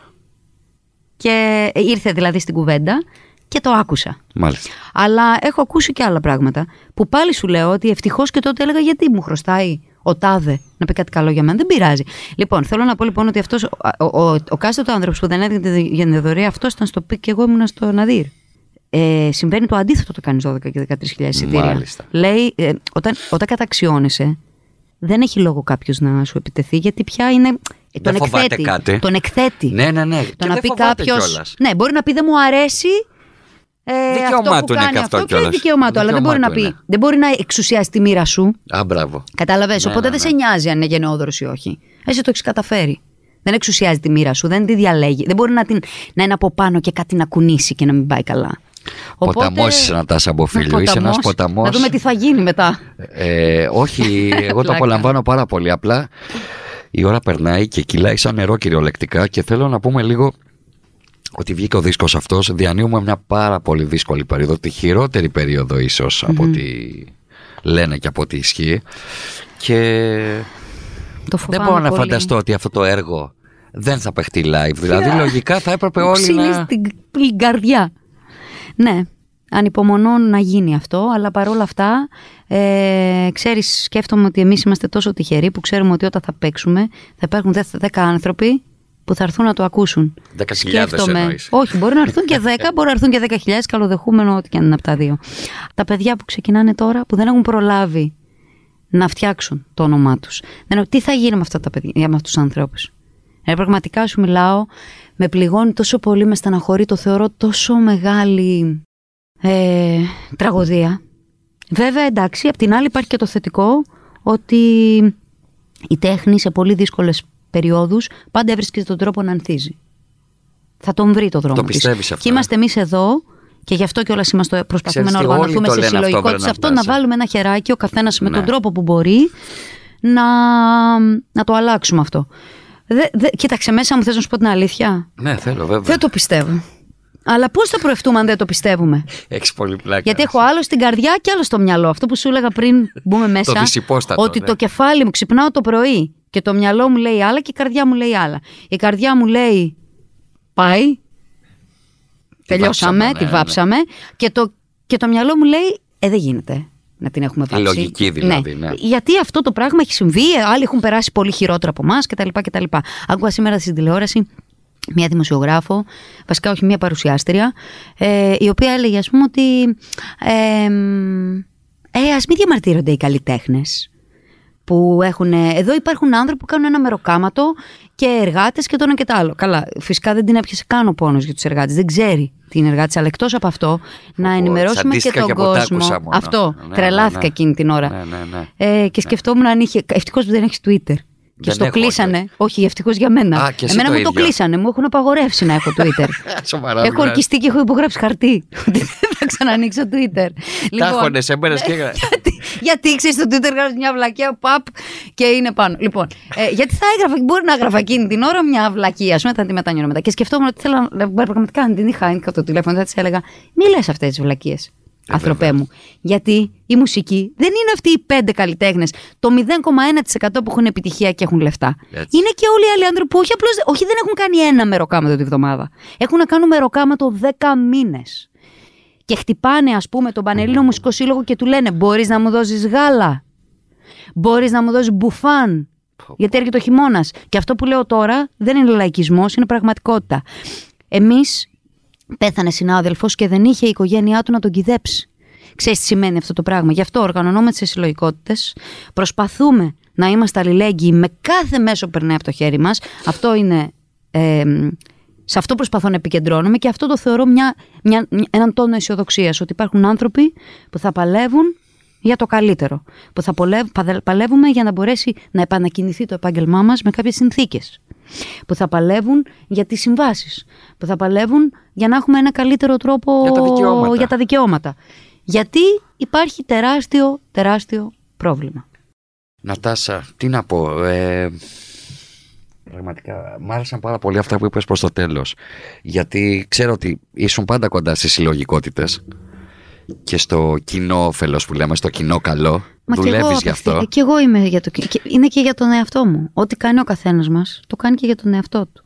Δεν, δεν το κάνει. Δηλαδή, ε, ξέρεις, Ναι, δεν το κάνεις σαν Είσαι καλός ο- Σαμαρίτης. Ακριβώς. Είσαι οργανωμένος Ναι. μέσα σε ένα σύνολο, γιατί είσαι κομμάτι του συνόλου. Αυτό το σύνθημα που είχαμε πει, ας πούμε, το γίνε και εσύ. Είσαι ο κρίκο- και, ο κρίκο- και εσύ ο κρίκο της αλυσίδας. Είναι πολύ σημαντικό. Και δεν είναι και καθόλου. Οργανώσου για τα δικά σου δικαιώματα, βρε. Καθόλου αυτό που είπες πριν τα...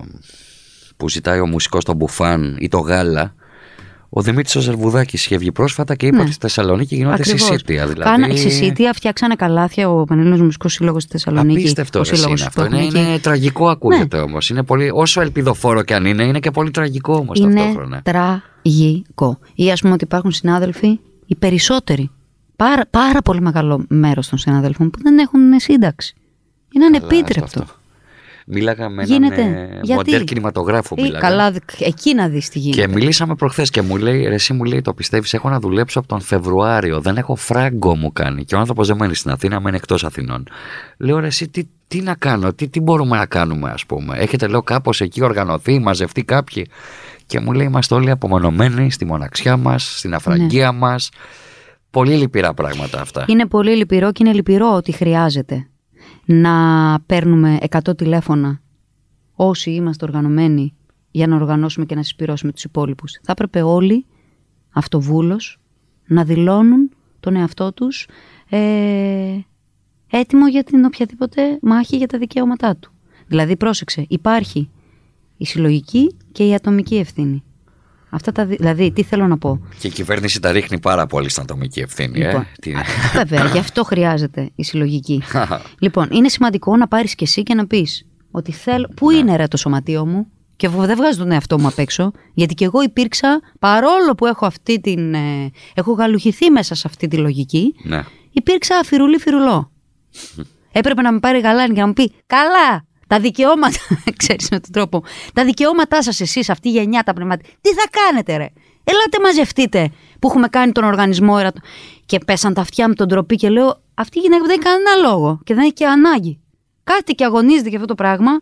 Και εγώ, ας πούμε, ή οι φίλοι μου, κοιτάμε το ταβάνι. Ναι. Ναι.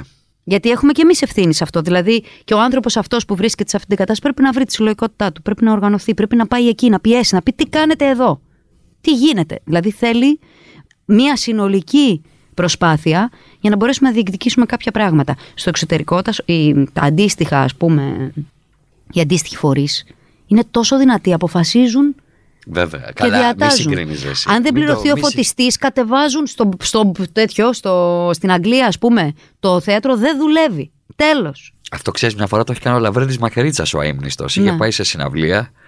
Ε, Κάποιος δεν είχε πληρωθεί, δεν θυμάμαι με τα προσυμφωνημένα και πάει ο Λαβρέντη και κατεβάζει την κονσόλα όλη. Τέλος, δεν θα Μπράβο γίνει του. συναυλία, λέει. Μπράβο το του. θυμάμαι αυτό. Μου το Θα έκανε πρέπει λοιπόν αφηγηθεί. κάποιοι άνθρωποι που έχουν φωνή να μιλήσουν για αυτούς που δεν έχουν φωνή και όλοι μαζί για το κοινό όφελος όλων μας να οργανωθούμε. Το περιορίζουμε στους μουσικούς γιατί και ξέρεις ο κόσμος μπορεί να λέει Αμάν και μας έχετε πρίξει γιατί το λέει πολλοί κόσμος. Οι καλλιτέχνες όλοι ασχολείστε. Εντάξει, έτσι πρέπει.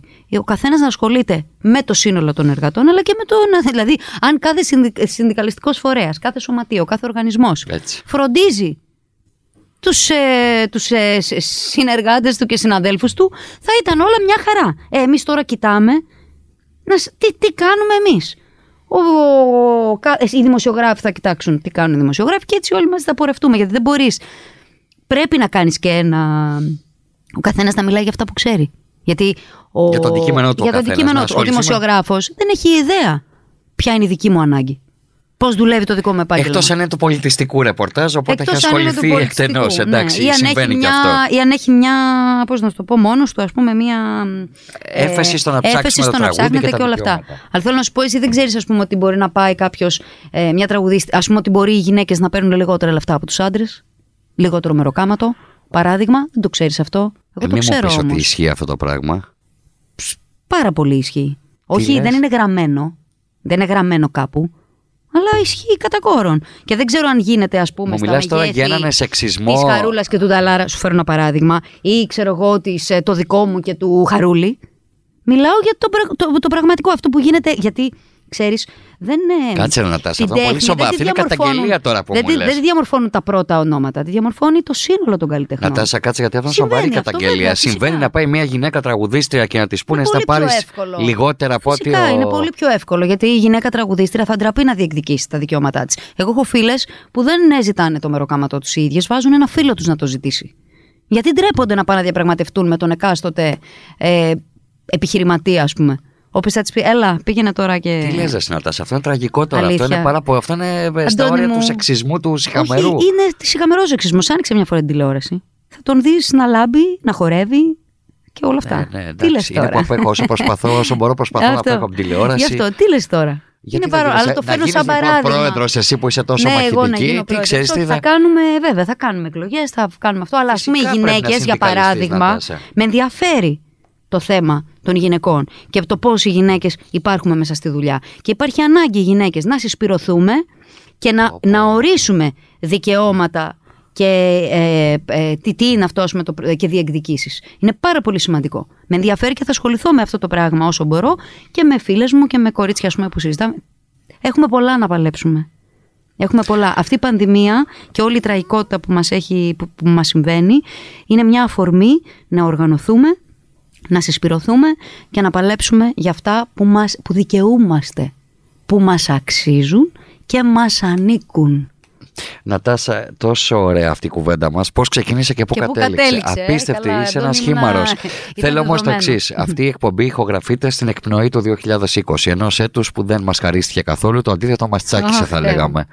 Και επίσης ένα, ένα θέμα που έχει προξενήσει πολλά χιουμοριστικά σχόλια, ότι βρισκόμαστε σχεδόν στο τέλος του κόσμου. Κάποιοι λένε, περιμένουμε του εξωγήνους και όλα Πραγματικά. αυτά τα αστεία. Το λέγαμε και χθες με την παρέα μου. αυτό. Δεν ξέρεις τι σου Ότι δεν έχουν ξημερώνει. γίνει δύο-τρία συγκεκριμένα. Καλά, χθες, παρένθεση, γιατί έχει πλάκα.